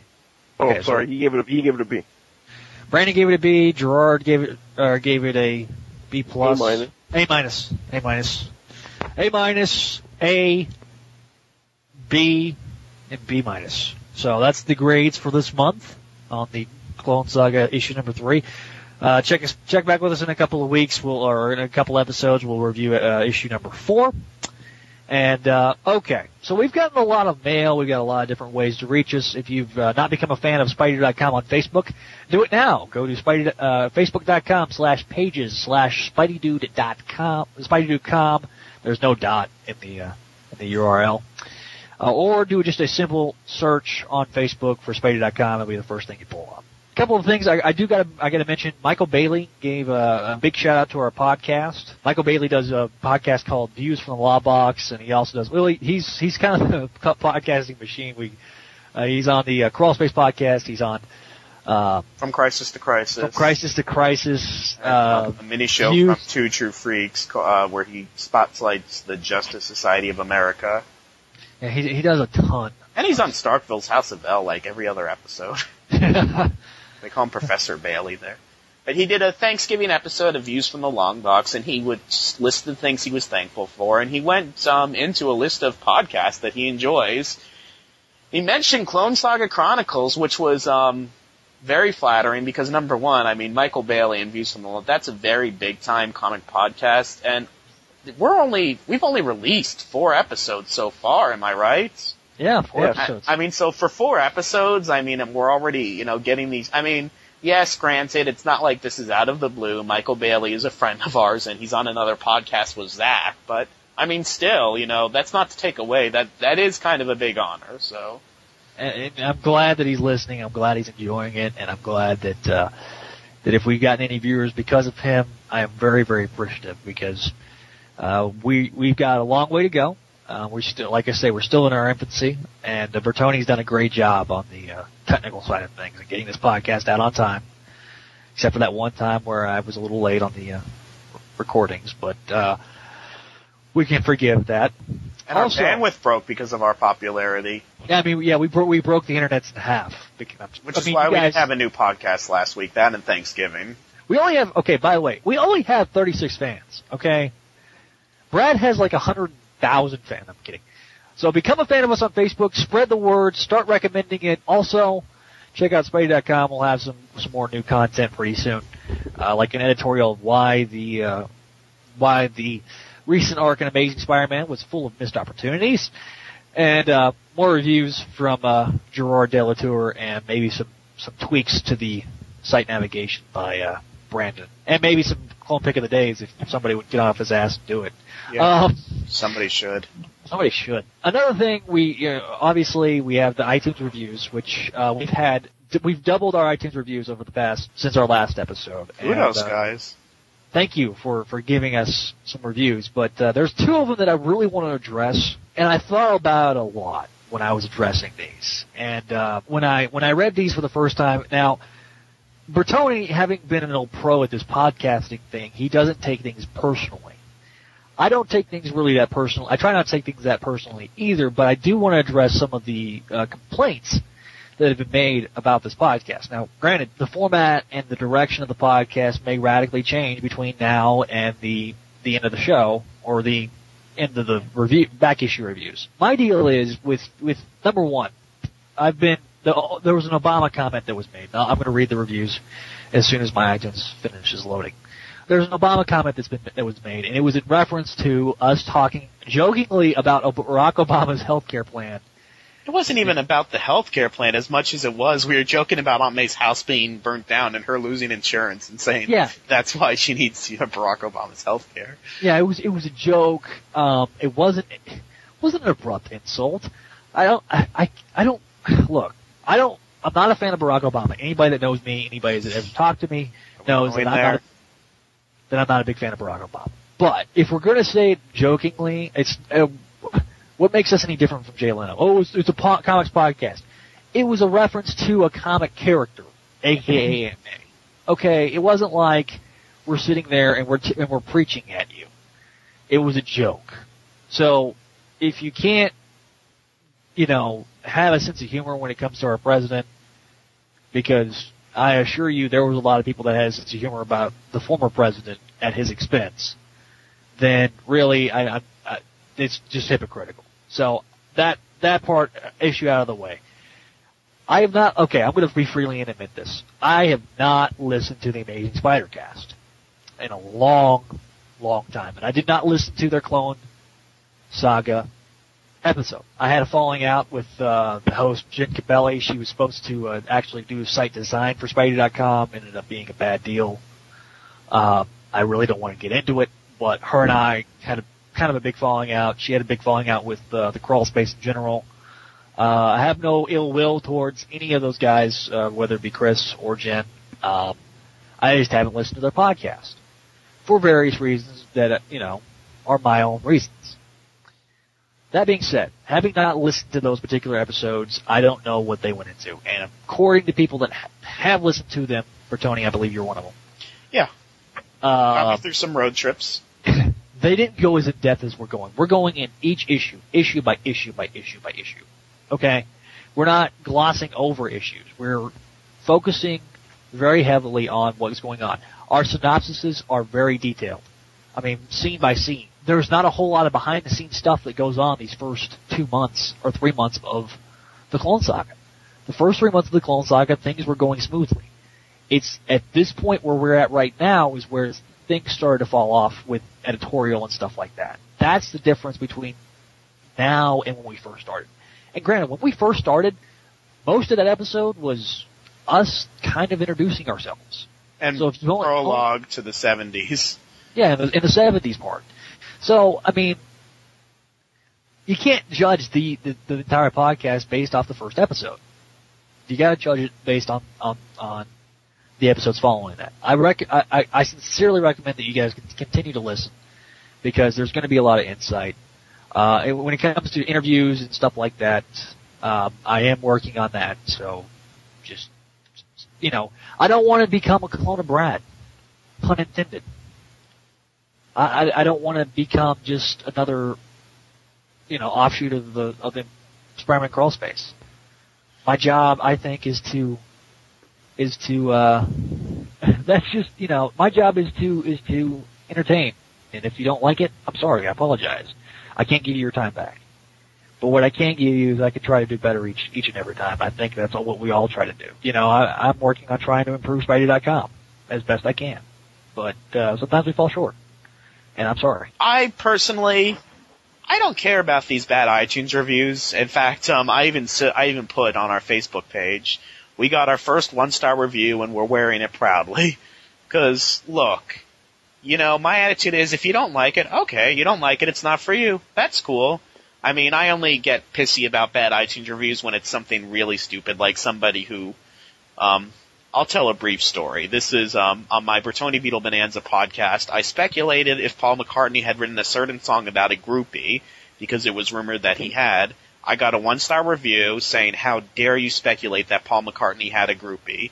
Paul would never write a song about a groupie. Did you know that he sang that song with his wife? Why would he be singing a song about a groupie with his wife? You, you're a hack. You don't blah blah blah. So the next episode, I apologized and then I played a song that Paul McCartney wrote and sang with his wife called Famous Groupies, and then read from an interview where Paul McCartney admitted that he had groupies. I actually got an apology from that person. yeah, okay, okay. So let me but, but uh, oh, hold on. But yeah, hey, look, you know, the Amazing Spider Cast. Um, I listened to what they did, and I have no personal beef with the show. It's um, I enjoyed it. It's you know, it's it's just another Spider-Man podcast, but and their Clone Saga look back, I enjoyed, but it wasn't my intent to be like, oh, let's copy this or something. What they did was. I mean, they skipped over some issues. In fact, I remember listening and being a little annoyed when they skipped over the holographic issue where Gwen, the Gwen clone marries uh, the Miles Warren clone. But that was okay. I mean, they they literally like will spend a lot more time on the issues than they do, which is fine. That's not saying that they, They, did they, well, they had three episodes that they were doing. Yeah, know, I mean, I mean, uh, you can't you can't do the Clone Saga in three episodes. I'm sorry, it's just uh, you can't cover everything in three episodes. You could do it, but you're going to be glossing over a lot of stuff. But you know, look, it's you know, if you don't like the show, look, I don't care, and I I, I honestly think that we've you know. It, it's like we protest too much if we spend too much time defending ourselves against the bad reviews. Sometimes they have a good point. Sometimes there are areas we can grow on because hey, we're a new podcast. We only have uh, it's five episodes that we have up if you count our unedited show. Yeah. There's, I mean, and yeah, there is stuff that we have to work on. You know, you don't like us, you want to give us a one star review. Zach's gonna kill me, but you like us, you want to give us a one. If that's what you think we deserve, give us one. If you like Oh, us, I have no, I have no problem. We Yeah. love haters. Yeah. Hey, look, okay, and another thing I want the fact that we, you, t- uh, I believe it was Scott 327 who wrote terrible, uh, and he also, he was the one that talked about Obama and stuff like that, but he also said, eh, the hosts only prefers prefer only stories that are written by the writers of yesteryear, and trash the stories that are written by the more current writers. That's because the current writers don't know how to use continuity, and these other guys do. Okay, there was wildly inconsistent continuity in the in the recent Amazing Spider-Man story arc that was actually better handled by DeMatteis. I'm sorry, it was better written. Marc Guggenheim, his strength is not continuity. Trust me, I've read enough of Marc Guggenheim's Amazing Spider-Man work to know it's not his strong suit. So, I'm sorry. I've tried enjoying the current run of Amazing Spider-Man. I've tried very hard. In fact, that's the only reason, the only reason I'm still reading it is before that, unlike the excellent Spider-Man Crawl Space podcast, I laughed so hard when I read this, this part of the, of the review because I'm on the Spider-Man Crawl Space podcast and have been since August of 2006, aka episode 1. Oh, bang. The Phantom Menace. Not the Phantom Menace. For the love of God. Now I'm going to read aloud the, uh, Bertone, finish your spiel. I want you to, I wanted you to finish Well, your spiel. th- I was just going to finish off with, you know, a lot of people are going to try and compare us, and this is something that I talked about with Zach at length before we started this. It's inevitable that we're going to be compared to Crawl Space, which I wanted to avoid because A, it looks like we're trying to horn in on something that they're trying to do, or just be a cheap imitation of, which the problem is, we're associated with the crawl space. You know, I mean, you know, I'm a moderator there and I do content for the front page and Zach's a podcast panelist and an administrator there and he writes reviews for them. And a lot of our listeners have found us through the crawl space. So yeah, a lot of people coming in, no matter how hard we try, they're going to be looking at us saying, oh, I like the crawl space. Let's see what these guys are doing. And, you know, that, that's some pretty high expectations. Although I mean- I we'll get we'll get into a Facebook review where somebody where somebody said something that was surprising. Now, ironically, our for our podcast thing on iTunes where it says users who listen to this listen to it names other shows. Crawlspace isn't on there, which surprises me. And I I think it surprise, it surprises all our panel, does it not? Yeah, enough said. Yeah, uh, which I've listened to. That's with Chris Johnson from uh, the Amazing Spider Cast. Two True Freaks, great show. Uh, which Michael Bailey has a section on. Amazing Spider Cast. Surprise. Views from the Long Box and the Avengers Assemble podcast. Another good show. I'm also a part of. No crawl space. What the heck? no crawl space whatsoever, which is we, which we we were talking about this for the past what two three months, Bertone. That it's it's really weird that it's not on there, but it's for some reason not on there. So you know I can't recommend crawl space enough. I love doing that podcast. It was what got me into doing this. It was kind of my gateway drug. Uh, Brad's an excellent guy. He's a stand, he's a class act, a stand-up guy, probably one of the nicest fucking guys you'll ever fucking meet. We all four post there on the Crawl Space message board, and that's also where you can, you know, leave comments of, of the Spelling show and on the Spidey.com over on the message board of the uh, Crawl Space. Okay. Our other one-star iTunes review was written by JBC1114. As a fan of the Clone Saga, I was excited when I discovered this podcast. Unfortunately, my excitement faded upon, upon listening to it. It's two guys who give brief synopsis of a couple issues, often leaving out some important details. It's four guys. I think he only listened to the first episode. Yeah. I could be It- wrong, but that's that, that's what I think based on a few different things he said. Uh, then proceed to give each issue a letter grade. There's nothing new here, no interviews, no background information, no in-depth explanation of the story. Anyone can do a review show. Jokes, opinions, imitations, and insulting current storylines do not make a, a show good. Yes, they do.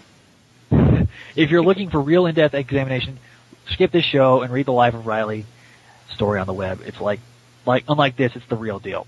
Dude, first of all, um, I love Life of Reilly. It's a great resource.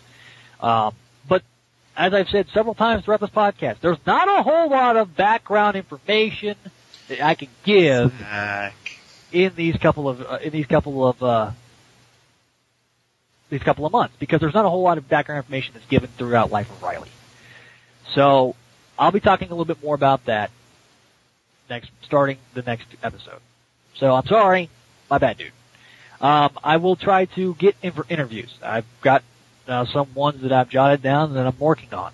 Um, I will try to give more background information, uh, and I you know, we do, I think we do a pretty good job about examining the stories. Do you guys think? We do a scene by scene synopsis, so I don't know what he means about glossing, o- glossing over details. But like I said, you know, I don't want to be one of those. I'm not going to name any names, but there's certain people in the industry who, if you don't like what they put out, they'll pick apart. no, I'm not. I'm, I'm not going to. I'm not to go any further with, with what I'm Yeah. saying. But no, they'll pick apart. well, I mean, it's, you know, it's not just, it's not just know, one specific person. if, It's- if if you don't like it, you don't like it, and Yeah. you know, I mean, that's fine with me. Zach, not so fine with, but that's okay too. well, it, it, Let's talk I about the like- people who gave us good reviews. Yeah, because we do we do have some we do have some and a Hulk fan uh 01 because apparently he lucked out and got that that as his avatar first. Uh, uh, I love this podcast. I'm looking forward to reading the Clone Saga trades once they come out. Both Zach and Josh will seem to know their facts and are and are huge fans of the Clone Saga. I've never read the Clone Saga before because they are not available and the stories seem too long and drawn out. But thanks to this podcast and the upcoming trades, I am sure I will give it a second chance. Well done. Good for you. Well, thank you, sir, and I do, really do appreciate it. You forgot our friends though. Well, you know, these two guys that are not named Josh, wah, wah, wah. these two guys not named Josh and Zach, uh, I, I feel add a very different dynamic. If you've not read Ber- uh, Gerard's story on Spidey.com, it, to give kind of a brief synopsis of it, Gerard was a one of those Clone Saga haters. Am I correct? Yep. and uh, he has since kind of turned around and, and kind of seen the other side. Whereas Brandon as the dynamic of he was like three when these came out. Damn right. And so he's a baby. He wasn't even you know reading yet, so he's reading some of this stuff for the very first time. So he gets a very very fresh perspective on the show. So whereas Josh and I seem we both between the two of us probably know the most about the Clone Saga.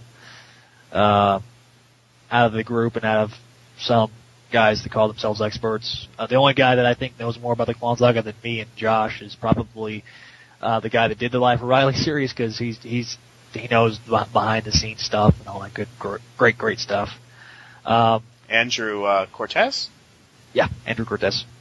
Uh, great. Uh, I haven't got a, I haven't got a, an email from him yet, but uh, hopefully he'll. We should email. We should email him through his kid. His, his kid's his. We I don't know if we mentioned before, but his kid's got a great blog where he reviews comics. And it's and it's so much fun. It's awesome.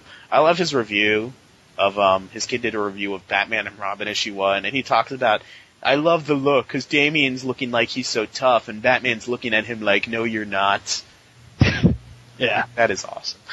Yeah, it, it's it sounds like it's written by a kid. It's not some you know poor man trying to write like a kid. That'd be kind of creepy. Um, so great cast. Um, he gave a five star review. Uh, my guy man four four two. I greatly enjoy this podcast. I love the quir- its quirks and personality. Mary Jane. Its new additions to the cast are great. If you love the Clone Saga, or if you are like me and know nothing about it, this cast is for you. I listen to the podcast to learn, and I must say I do. Great job, guys. Thank you, Guy Man. I do appreciate that. The more you know. The more you know. Um, And now you know, and, knowing is half the battle. G.I. Joe. I'm gonna have so much fun editing sound clips for this one. okay, cool! Exclamation point times like 10. Five star review by the Extreme Spider. Since I was, since I was born or could not read during the saga, this is helpful. I've already heard some of you guys. I've already heard some of you guys from the live callers of the Crawl Space podcast. I don't, I don't remember B Dog, sorry. And Zach is a member of the Crawl Space. But, what if you did a yearly podcast in which the Crawl Space, all of Bertone's podcasts and all Michael Bailey's podcasts did a cross, crossover with you guys? Um, I had an Well- idea that was similar to that podcast wife swapping. Yeah, we, we've we've talked about this, but actually, uh, I guess we could we could talk about it now. Now, next uh, the next edition of the Crawl Space podcast will actually have Bertone Beetle on, uh, so we'll actually kind of have every all the whole gang on. The only person that will be missing is George, the esteemed George Berryman. Um, And you. well, that's that's still up in the air. I don't know yet. Okay. Okay, Yeah, so but- that's all. Yeah, podcast wife swapping, just to go into, Uh, I threw out an idea, and we haven't done anything yet. We're like, you know, all these people in our circle are doing podcasts. A great way to promote them would be like wife swapping. For example, you know, uh, what Zach's on Avengers Assemble podcast or something, or uh, so let's say you know one of the Avengers Assemble podcast people come on here, and Zach goes on one of his other shows if he has any. Yeah. I don't. I don't, I don't know if I don't know if any of my Beatles people would survive these comic podcasts, but Zach, Zach did really well on Bertone Beetle Bonanza. I have to say, better than I thought. Well, you know, it, it actually had some interesting conversation, and I did learn something that uh, John Solo stuff really does suck. Um, Especially the early stuff where it's him screaming his wife's name for the whole album. I kid you not, they have an album where they're screaming each other's name. You know what? I'm editing a 10 second clip of it. Yoko! Yoko! Yoko! Yoko! Yoko! And it's like that for the whole album. yeah, the whole album. Okay, we've uh, we've got the iTunes reviews done. Now we got the voicemails, and our first voicemail. Okay, we're gonna It, do it, it just goes to show you, I threaten a puppy, nobody cares. I threaten Hannah Montana, and you guys all call in. It's like, it, yeah, it's uh, you know, It's like, we got Hannah, I mean, maybe they didn't want to see JR's daughter cry or anything. Maybe it's all a bunch of wait, wait, JR's, JR's daughter is like 15, dude. Isn't she, uh, one of JR's kids, maybe it's his son watches Hannah Montana. Let's ask JR. Yeah, I'll have to ask. I'll, I'll ask JR. I, I know that JR's seen Hannah Montana because of his children. Uh, yeah, it's probably the boy. Oh. Because the boy probably has a crush on her. Oh. Which, you know, Oh, it's okay. The kids who I babysit, they say to me, "Do you think she's hot?" And I'm like, "Um, I think she's 15." what does that have to do with anything? Well, you're like eight, so it's not a felony. you know, if that What's girl a felony? if that girl wasn't eight, was 18, man, I'd, Oh God, this Yeah, is this is we're going into. well, I mean, I mean, she's a pretty girl. It's just, it's Stop. just weird. No, no, it's just Just don't, weird. don't dig yourself any deeper. Stop. You're gonna get a you're gonna The get, way- no, you're gonna get like a one you're gonna get like a one star review. The host of the podcast have a creepy obsession with underage girls. Oh, I'm reporting Hey, that. I'm the only one who could say anything here. I'm Yeah. okay, let's ask him then. Is Hannah Montana hot? No comment. Oh, you're you the wuss. The only one that's legally allowed to think. You're, yeah, you're the only one that's legally a- able to have an opinion. And what I was going to say is, Okay, so yes, yeah, yeah, sure. Oh, Okay. yeah, okay. God. Good for you. Uh, Okay, okay. Now I'm gonna take this one step further. Is she hotter with the wig or without the wig? With the wig. with the wig, God. It- It, that show hasn't been the same since at the end of the last season where they did the mind wipe where everyone forgot she was Hannah Montana. And then she got back together with her boyfriend, but they can only make out with, with the wig off and he can't look at her hair. Um, I, I I really don't watch it. Um, that was a brand new day joke. Oh, okay. There was no mind wipe. Although there was a Civil War like moment in I'm Stopping Now. okay, dude, seriously, because I know you're a nanny and all, but it's creeping me out. Yeah, you would you wouldn't catch me dead watching that show. So Well, anyway, on, on to the voicemails. Hannah Montana gets to live this week because we have three voicemails. not one, not two, but three. Now, two of them are from the same person, I think. Hey guys, it's Steve Rogers. Um, and with um, a Tony shooting another puppy. I was trying to read some mail. Anyway, my question is, what should you guys have an opening for the show with the animated series stuff? What is your uh, take on Hotel Alien animated for in, in other media through the years? I guys hope you guys have a great holidays and all, uh, and I'll see you in cyberspace. Okay, uh, what Steve is asking, and I, he's asking um, why we're not talking about Clone Saga in different medias, like the action figures in the animated series, for example. We'll probably cover that, Steve, uh, once we get done with the comic books. So that's that's exactly what uh, uh, we are going to get to it. Don't worry. Uh, we're going to probably give a full review of I really really hate clones and Goodbye Spider-Man or Farewell Spider-Man. Those two episodes, the final two episodes of Spider-Man the animated series. I've never seen an episode of that show. Never? No. Wow. I mean, never. We I've never seen an episode either. Mary Jane. No! I'm, I'm, my grip. I'm falling. I'm losing I'm my narrating grip. my whole What was that? If you thought I never Tobey slipped. Maguire was bad with narration, Christopher Daniel Barnes can narrate Weird. and There's ignore. been some kind of glitch. oh Felicia Hardy, what's she no. doing here? powers. Yeah, and he he wanted to make sure we didn't kill the puppy, and apparently he got there too late. I'm sorry. Yeah, puppies, puppies dead. He he fact- died of. But Hannah Montana is okay for another week.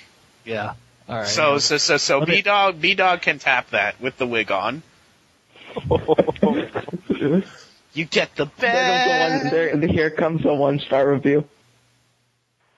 For Tony, uh, this is uh, Spiderpool 279 calling in about the Clone Saga Chronicles podcast. Number one, you didn't have to kill the puppy.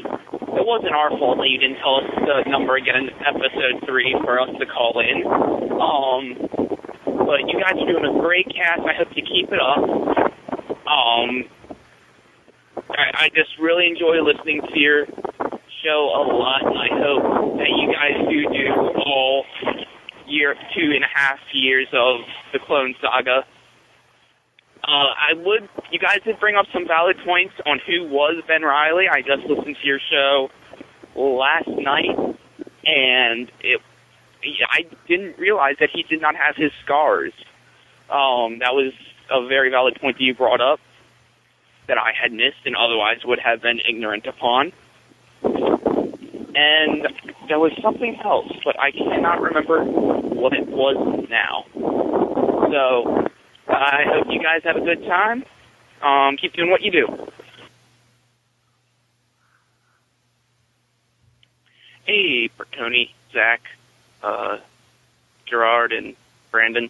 This is Tyler again, aka Spiderpool. I know I left a message earlier today, but because I had nothing else better to do, I was listening to your podcast again, and I, I did not realize that I was the clone suffering from clone degeneration. It, it now I'm kind of sad. So y- you guys said you would take donations to help me find a cure. I, I will take cash or check. Thanks. Bye. Okay, uh, Spiderpool. Uh, Tyler Hall is his name. He's a, uh, I'm sorry, Tyler Crone. Wow, Tyler Hall was a guy I went to high school with.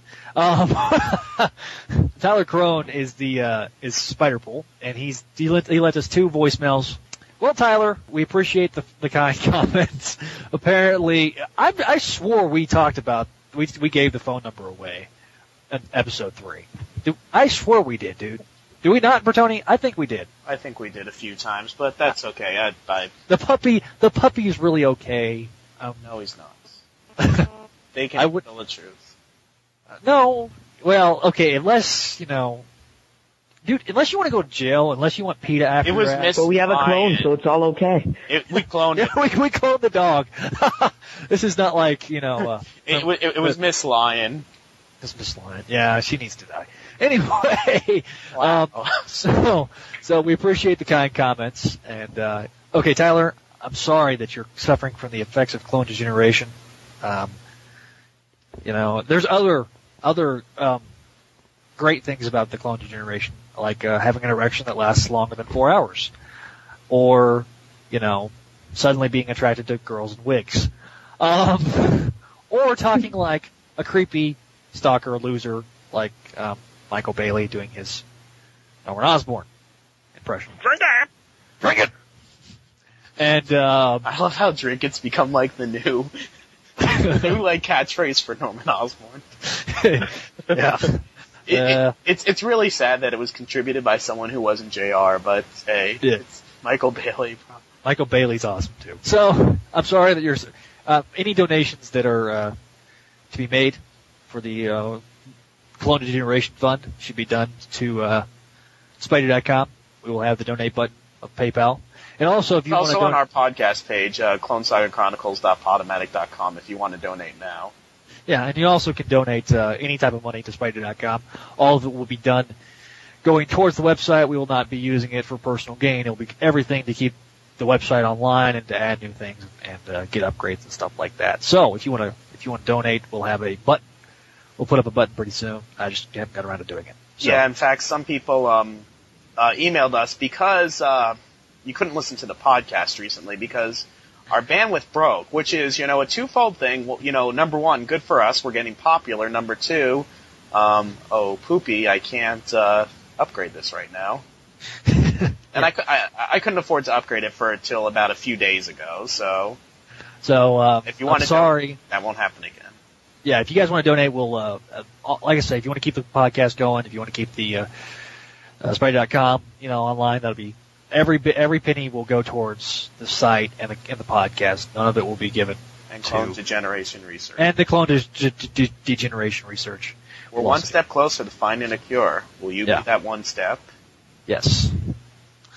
Anyway, so help, we've, help Spider-Pool be able, Help Spider-Pool be, able- be able to attend baseball games, go to the park, and do things that a normal kid can do. like, like, uh, Brandon, who plays basketball and does football. Yeah. And and Gerard, who draws beautiful covers for Crawl Space Avengers. and Brandon, Oh, who, who Brandon dates, who dates Love, Disney yeah. Channel uh, pop stars. Yeah, and uh, and he does he does the wonderful coloring, which he still hasn't gotten issue five. I'm straight. working on it. Oh, I got okay. B- I got basketball seven days a week. You're It's spending man. too much time with Hannah. She's keeping you away from your obligations. Anyway, I so see this now. last, It's going to be a recurring thing. Oh hell yeah, it is. We That's we good. we walked you right into that one. yeah. Um, also, our uh, our last way of reaching us, because if we don't have enough ways of reaching us, we have the Facebook fan page, and there's been a couple of comments that have been left, and uh, one of them was done by Tom Kent Williams, who says, "I'm loving the podcast, buddy dudes," which that just makes me laugh. Spidey dudes. May I play devil's advocate and say I enjoy it more than the Spider-Man crawl space cast? I'm glad you spread your wings, Zach. Keep doing what you're doing, man, and to the rest of the crew, keep up the brilliant work. To which, Brilliant. uh, yeah, brilliant. Wow. Drinking in moderation while drinking Guinness. Brilliant. Brilliant. Red Bull gives you wings. Well, Tom, we that's very a very high honor. Um, Very flattering. Very flattering. Very Uh, undeserved, but thanks. Yeah, we we must keep humble. Uh, Brad does a great show and he does great work and uh, yeah. Anyway, And great promotion. Great pimpage. In fact, there was some pimpage for uh, Clone Saga Chronicles on the last uh, podcast. yeah, there's always pimpage on the podcast, whether it be Crawl Space Avengers or Clone Saga Chronicles. Spider-Man Crawl Space, the original webcomic by Kevin Cushing. Yeah, throw that out Or, there um, too. then I'm sure Stella's podcast, which will be recorded shortly, um, that'll get some pimpage as well. It's Yeah. it's Pimp Central over there. Pimping ain't easy, man. Pimping ain't easy. Eugene Wang, I believe is how you say his name. I think the H is silent. Love the podcast. Can I, he asked if he can ask some questions, which we see. This is the perfect way to do it. And I have a lot to say about the, uh, he says, I'm be the Reds from the crawl space, and I have a lot to say about the Clone Saga. I know I'm not your personal friend or anything, but I was wondering if I could be a guest commentator on the podcast one or two times. I have almost the entire Clone, Saga in my collection, so reviewing issues won't be a problem. Um, you know, Eugene, uh, we might actually uh, consider it. I didn't think we were going to be taking applications, but I think we could. The more, the merrier. Uh, uh, from what I've seen of your posts, my friend, you've been very, uh, you seem very knowledgeable, and I think you'll be a great, uh, you'd be a great asset. So we'll probably be in contact with you over the next couple episodes. We want to try to get uh, uh, Rolling. things a little Send bit. in an MP3 of yourself screaming Mary Jane, and we'll judge you. Oh yeah, and and also if you can give us a uh, send an MP3 for like a guest review. Um, if you guys also want to uh, leave questions and comments, the phone number is 206-339-5570. Be sure to indicate which podcast you're calling about because that's the call-in number for a few different uh, podcasts.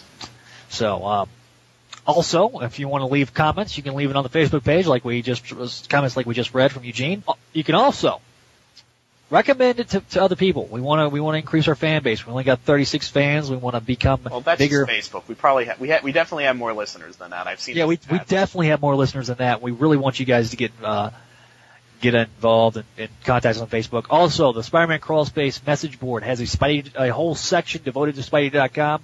Check us out there. And one other way to contact us is I just I just set up this email today, tentatively saying it's going to be clonesaga at gmail.com. And remember the call in, um, our call in number. Otherwise, I will be forced to murder B Dog's girlfriend, and then, then he'll have a Christopher Daniel Barnes moment. Miley Cyrus. Again, leave iTunes reviews. If I get a little, I, I'm sorry. I have uh, about the uh, my my uh, way I was acting. I was acting like a certain group of comic creators. Damn image, I know, Image, such bad. Dark Horse, Yeah. DC, Ah. Marvel, Archie. Those Archie writers are the worst. Yeah. Big pricks. So, uh, so yeah, check us out on uh, on Facebook, on Spidey.com, on the Crawl Space, and of course you can also contact us by that number. Give it again, Mr. Bertone. 206-339-5570. Remember, your calls can save Hannah Montana. and uh, Chronicles at, at gmail.com. So, last bit before we go, if uh, we talked about this briefly a couple a couple uh, podcasts ago, but it was confirmed in, in fe- starting in February they will be releasing Clone Saga trades. That's right, Clone Saga trades. So, Well, they're releasing a Clone Saga trade. Let's not Well- get ahead of ourselves, man. Yeah, they're releasing a Clone Saga trade. Uh, the sales numbers for uh, uh, Who Has Ben Reilly have been pretty high, uh, so that's a good sign. The sales numbers for Clone Saga, the miniseries, have been pretty low though, uh, or pretty, been pretty average for a miniseries. I know there's a lot of people out there that do not pick up miniseries. If you don't pick up the miniseries in singles, pick it up in the trade. We the, the more you the more issues I th- of the trades we sell, I think the better chance we're going to have of getting more Clone Saga trades. Uh, you can pre-order those trades on Amazon. Uh, I believe you can get them on Mail Order Comics or in stock trades for a big discount as well. I think it's a 40% discount on uh, on both websites. Uh, Christmas is coming up. You want Christmas is coming up. This is going to be a great stocking stuffer. Well, uh, That's gonna break your stocking. yeah. Uh, but uh, I mean, if you're getting a birthday coming around in February, uh, definitely to pick it up. I'm very excited. I'm gonna. I'm, I've already got it uh, pre-ordered. So uh, if it's any, if it's done the way that in any way like they did the uh, Who Is Mary, uh, the Face It Tiger, you just hit the jackpot trade paperback, then uh, I think it'll be really well done. Kudos to uh, to Steve and Tyler for getting some uh, voicemails in. Guys, it's been a. Gr- uh, I think we've. Uh, this is a good show. Uh, I liked it. I liked it a lot. Uh, I liked you guys, your opinions. We got a pretty pretty diverse group this time. So that about wraps this one up.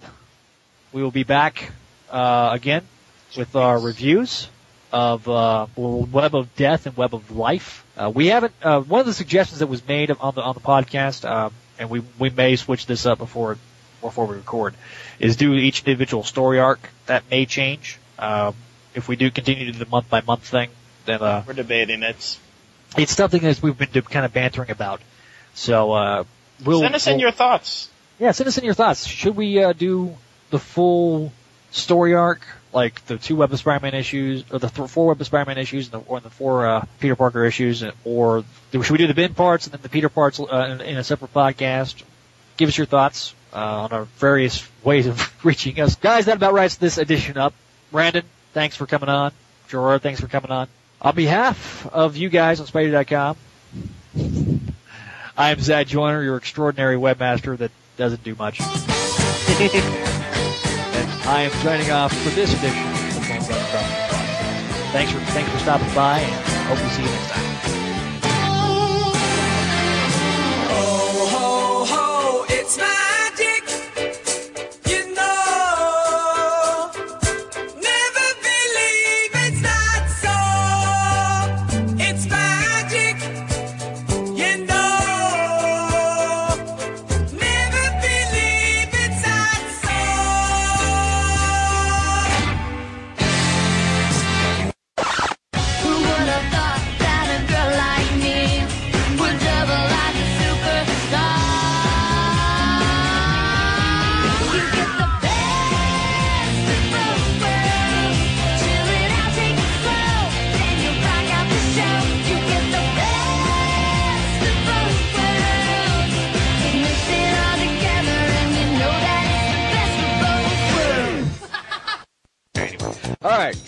Down in three, two, one.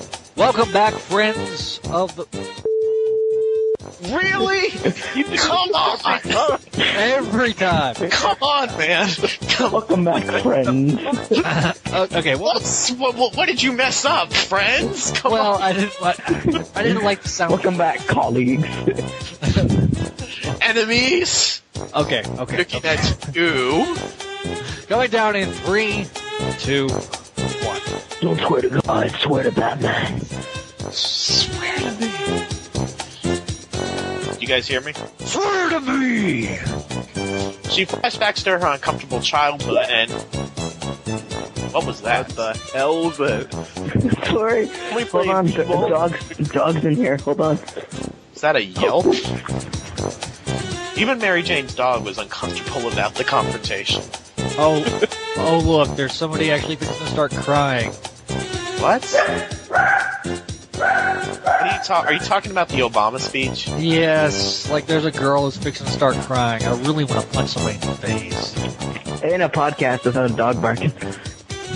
Yeah. Okay, Well, luckily we've got a big space for uh, for Tony to edit out. Continue on. I'll put this in the tag. okay, um, because she kind of went off on. Whenever I talk about Mary Jane's family, your dog always comes onto the podcast. That's what happened the last time too. The dog's looking for blood. It heard what you did the last time. The dog is like really like Mary Jane's family. I want to know. Okay, am I gonna get a dog? Oh, I'm getting. Who's calling me from a 786 number? Let me pick this up, hold on. Hello? Oh, telemarketer, yay. Okay. Everyone can hear me okay? That's Mhm. though. Okay, uh, where was Yeah, I should talk to the telemarketer. Damn it. Okay, Batman and the telemarketer would be awesome. Okay, so before I was interrupted by the dog, um, Yay! Did someone just yell out Yata? yeah, it was uh, Masi Oka. I, I, I know, I know, I know. But I, I, I was just wondering who uh, yelled it out here now. Masi Oka. Our special guest Masioka will be reviewing. Hello, Ben Ryan. Charlie. Hey Zach. I bet his thing is muted again. Unmute your mic, Jack. Watch Are you guys done now? 'Cause- Yes. Okay. Have you heard a word that we said? Yes, but you guys were kept talking. I'm like, I was starting to talk, and I'm like, and that wraps up the Ben Reilly story. You were muted. Breathing. Heavy breathing. That, who is that? It's Brandon. Can he mute his mic or, Yeah, can you can, can you mute? Oh, well, oh, you're not talking, Brandon. or is it PSP? I'm holding my breath, guys. It's not me. Gerard. Let me, mute, let me mute mine and see if it stops. Okay. Yeah, it's you. Yep. oh, now that was back, and it was Brandon. What? it stopped when you did it, and then Brandon did it. Oh, Alright, whatever, I'm mute. Okay. Brandon, if you can mute. I, I'm gonna try to find a way to mute, but it's just not like uh, what are my old headsets. So there's no like mute button. There's a hold button. Hold on, let me see if this works. Okay.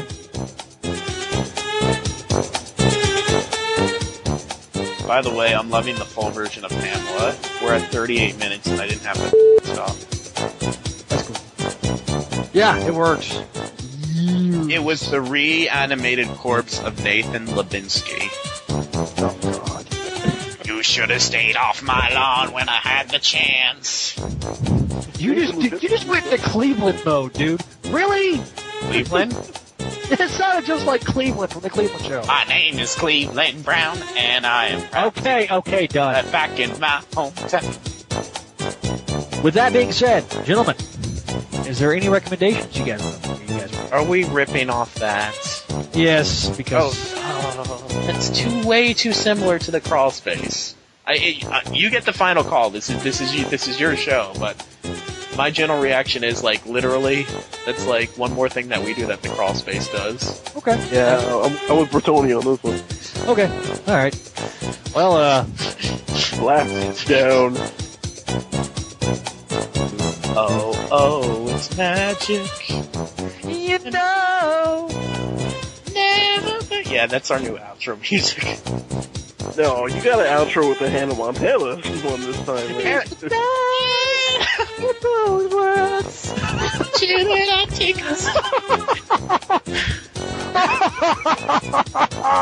that'd be awesome because it's like the best of both worlds. You get you get Peter and Ben. And, Oh my god. So many parallel. Who am I? Uh, It's like J.M. DeMatteis writes an episode of Hannah Montana. Am I the Hannah? Or am I the Miley? Do I leave the life behind? Do I leave the life behind? I don't know. Do I pick the pop star? Or the Hugh? Miley! You spent the entire 20 minute episode just sitting there narrating yourself. You gotta get to the concert. I know I mentioned this last time with the Family Guy all right, let's do the. Uh, okay, have you hit stop recording? Oh, yeah, let me let me do that now.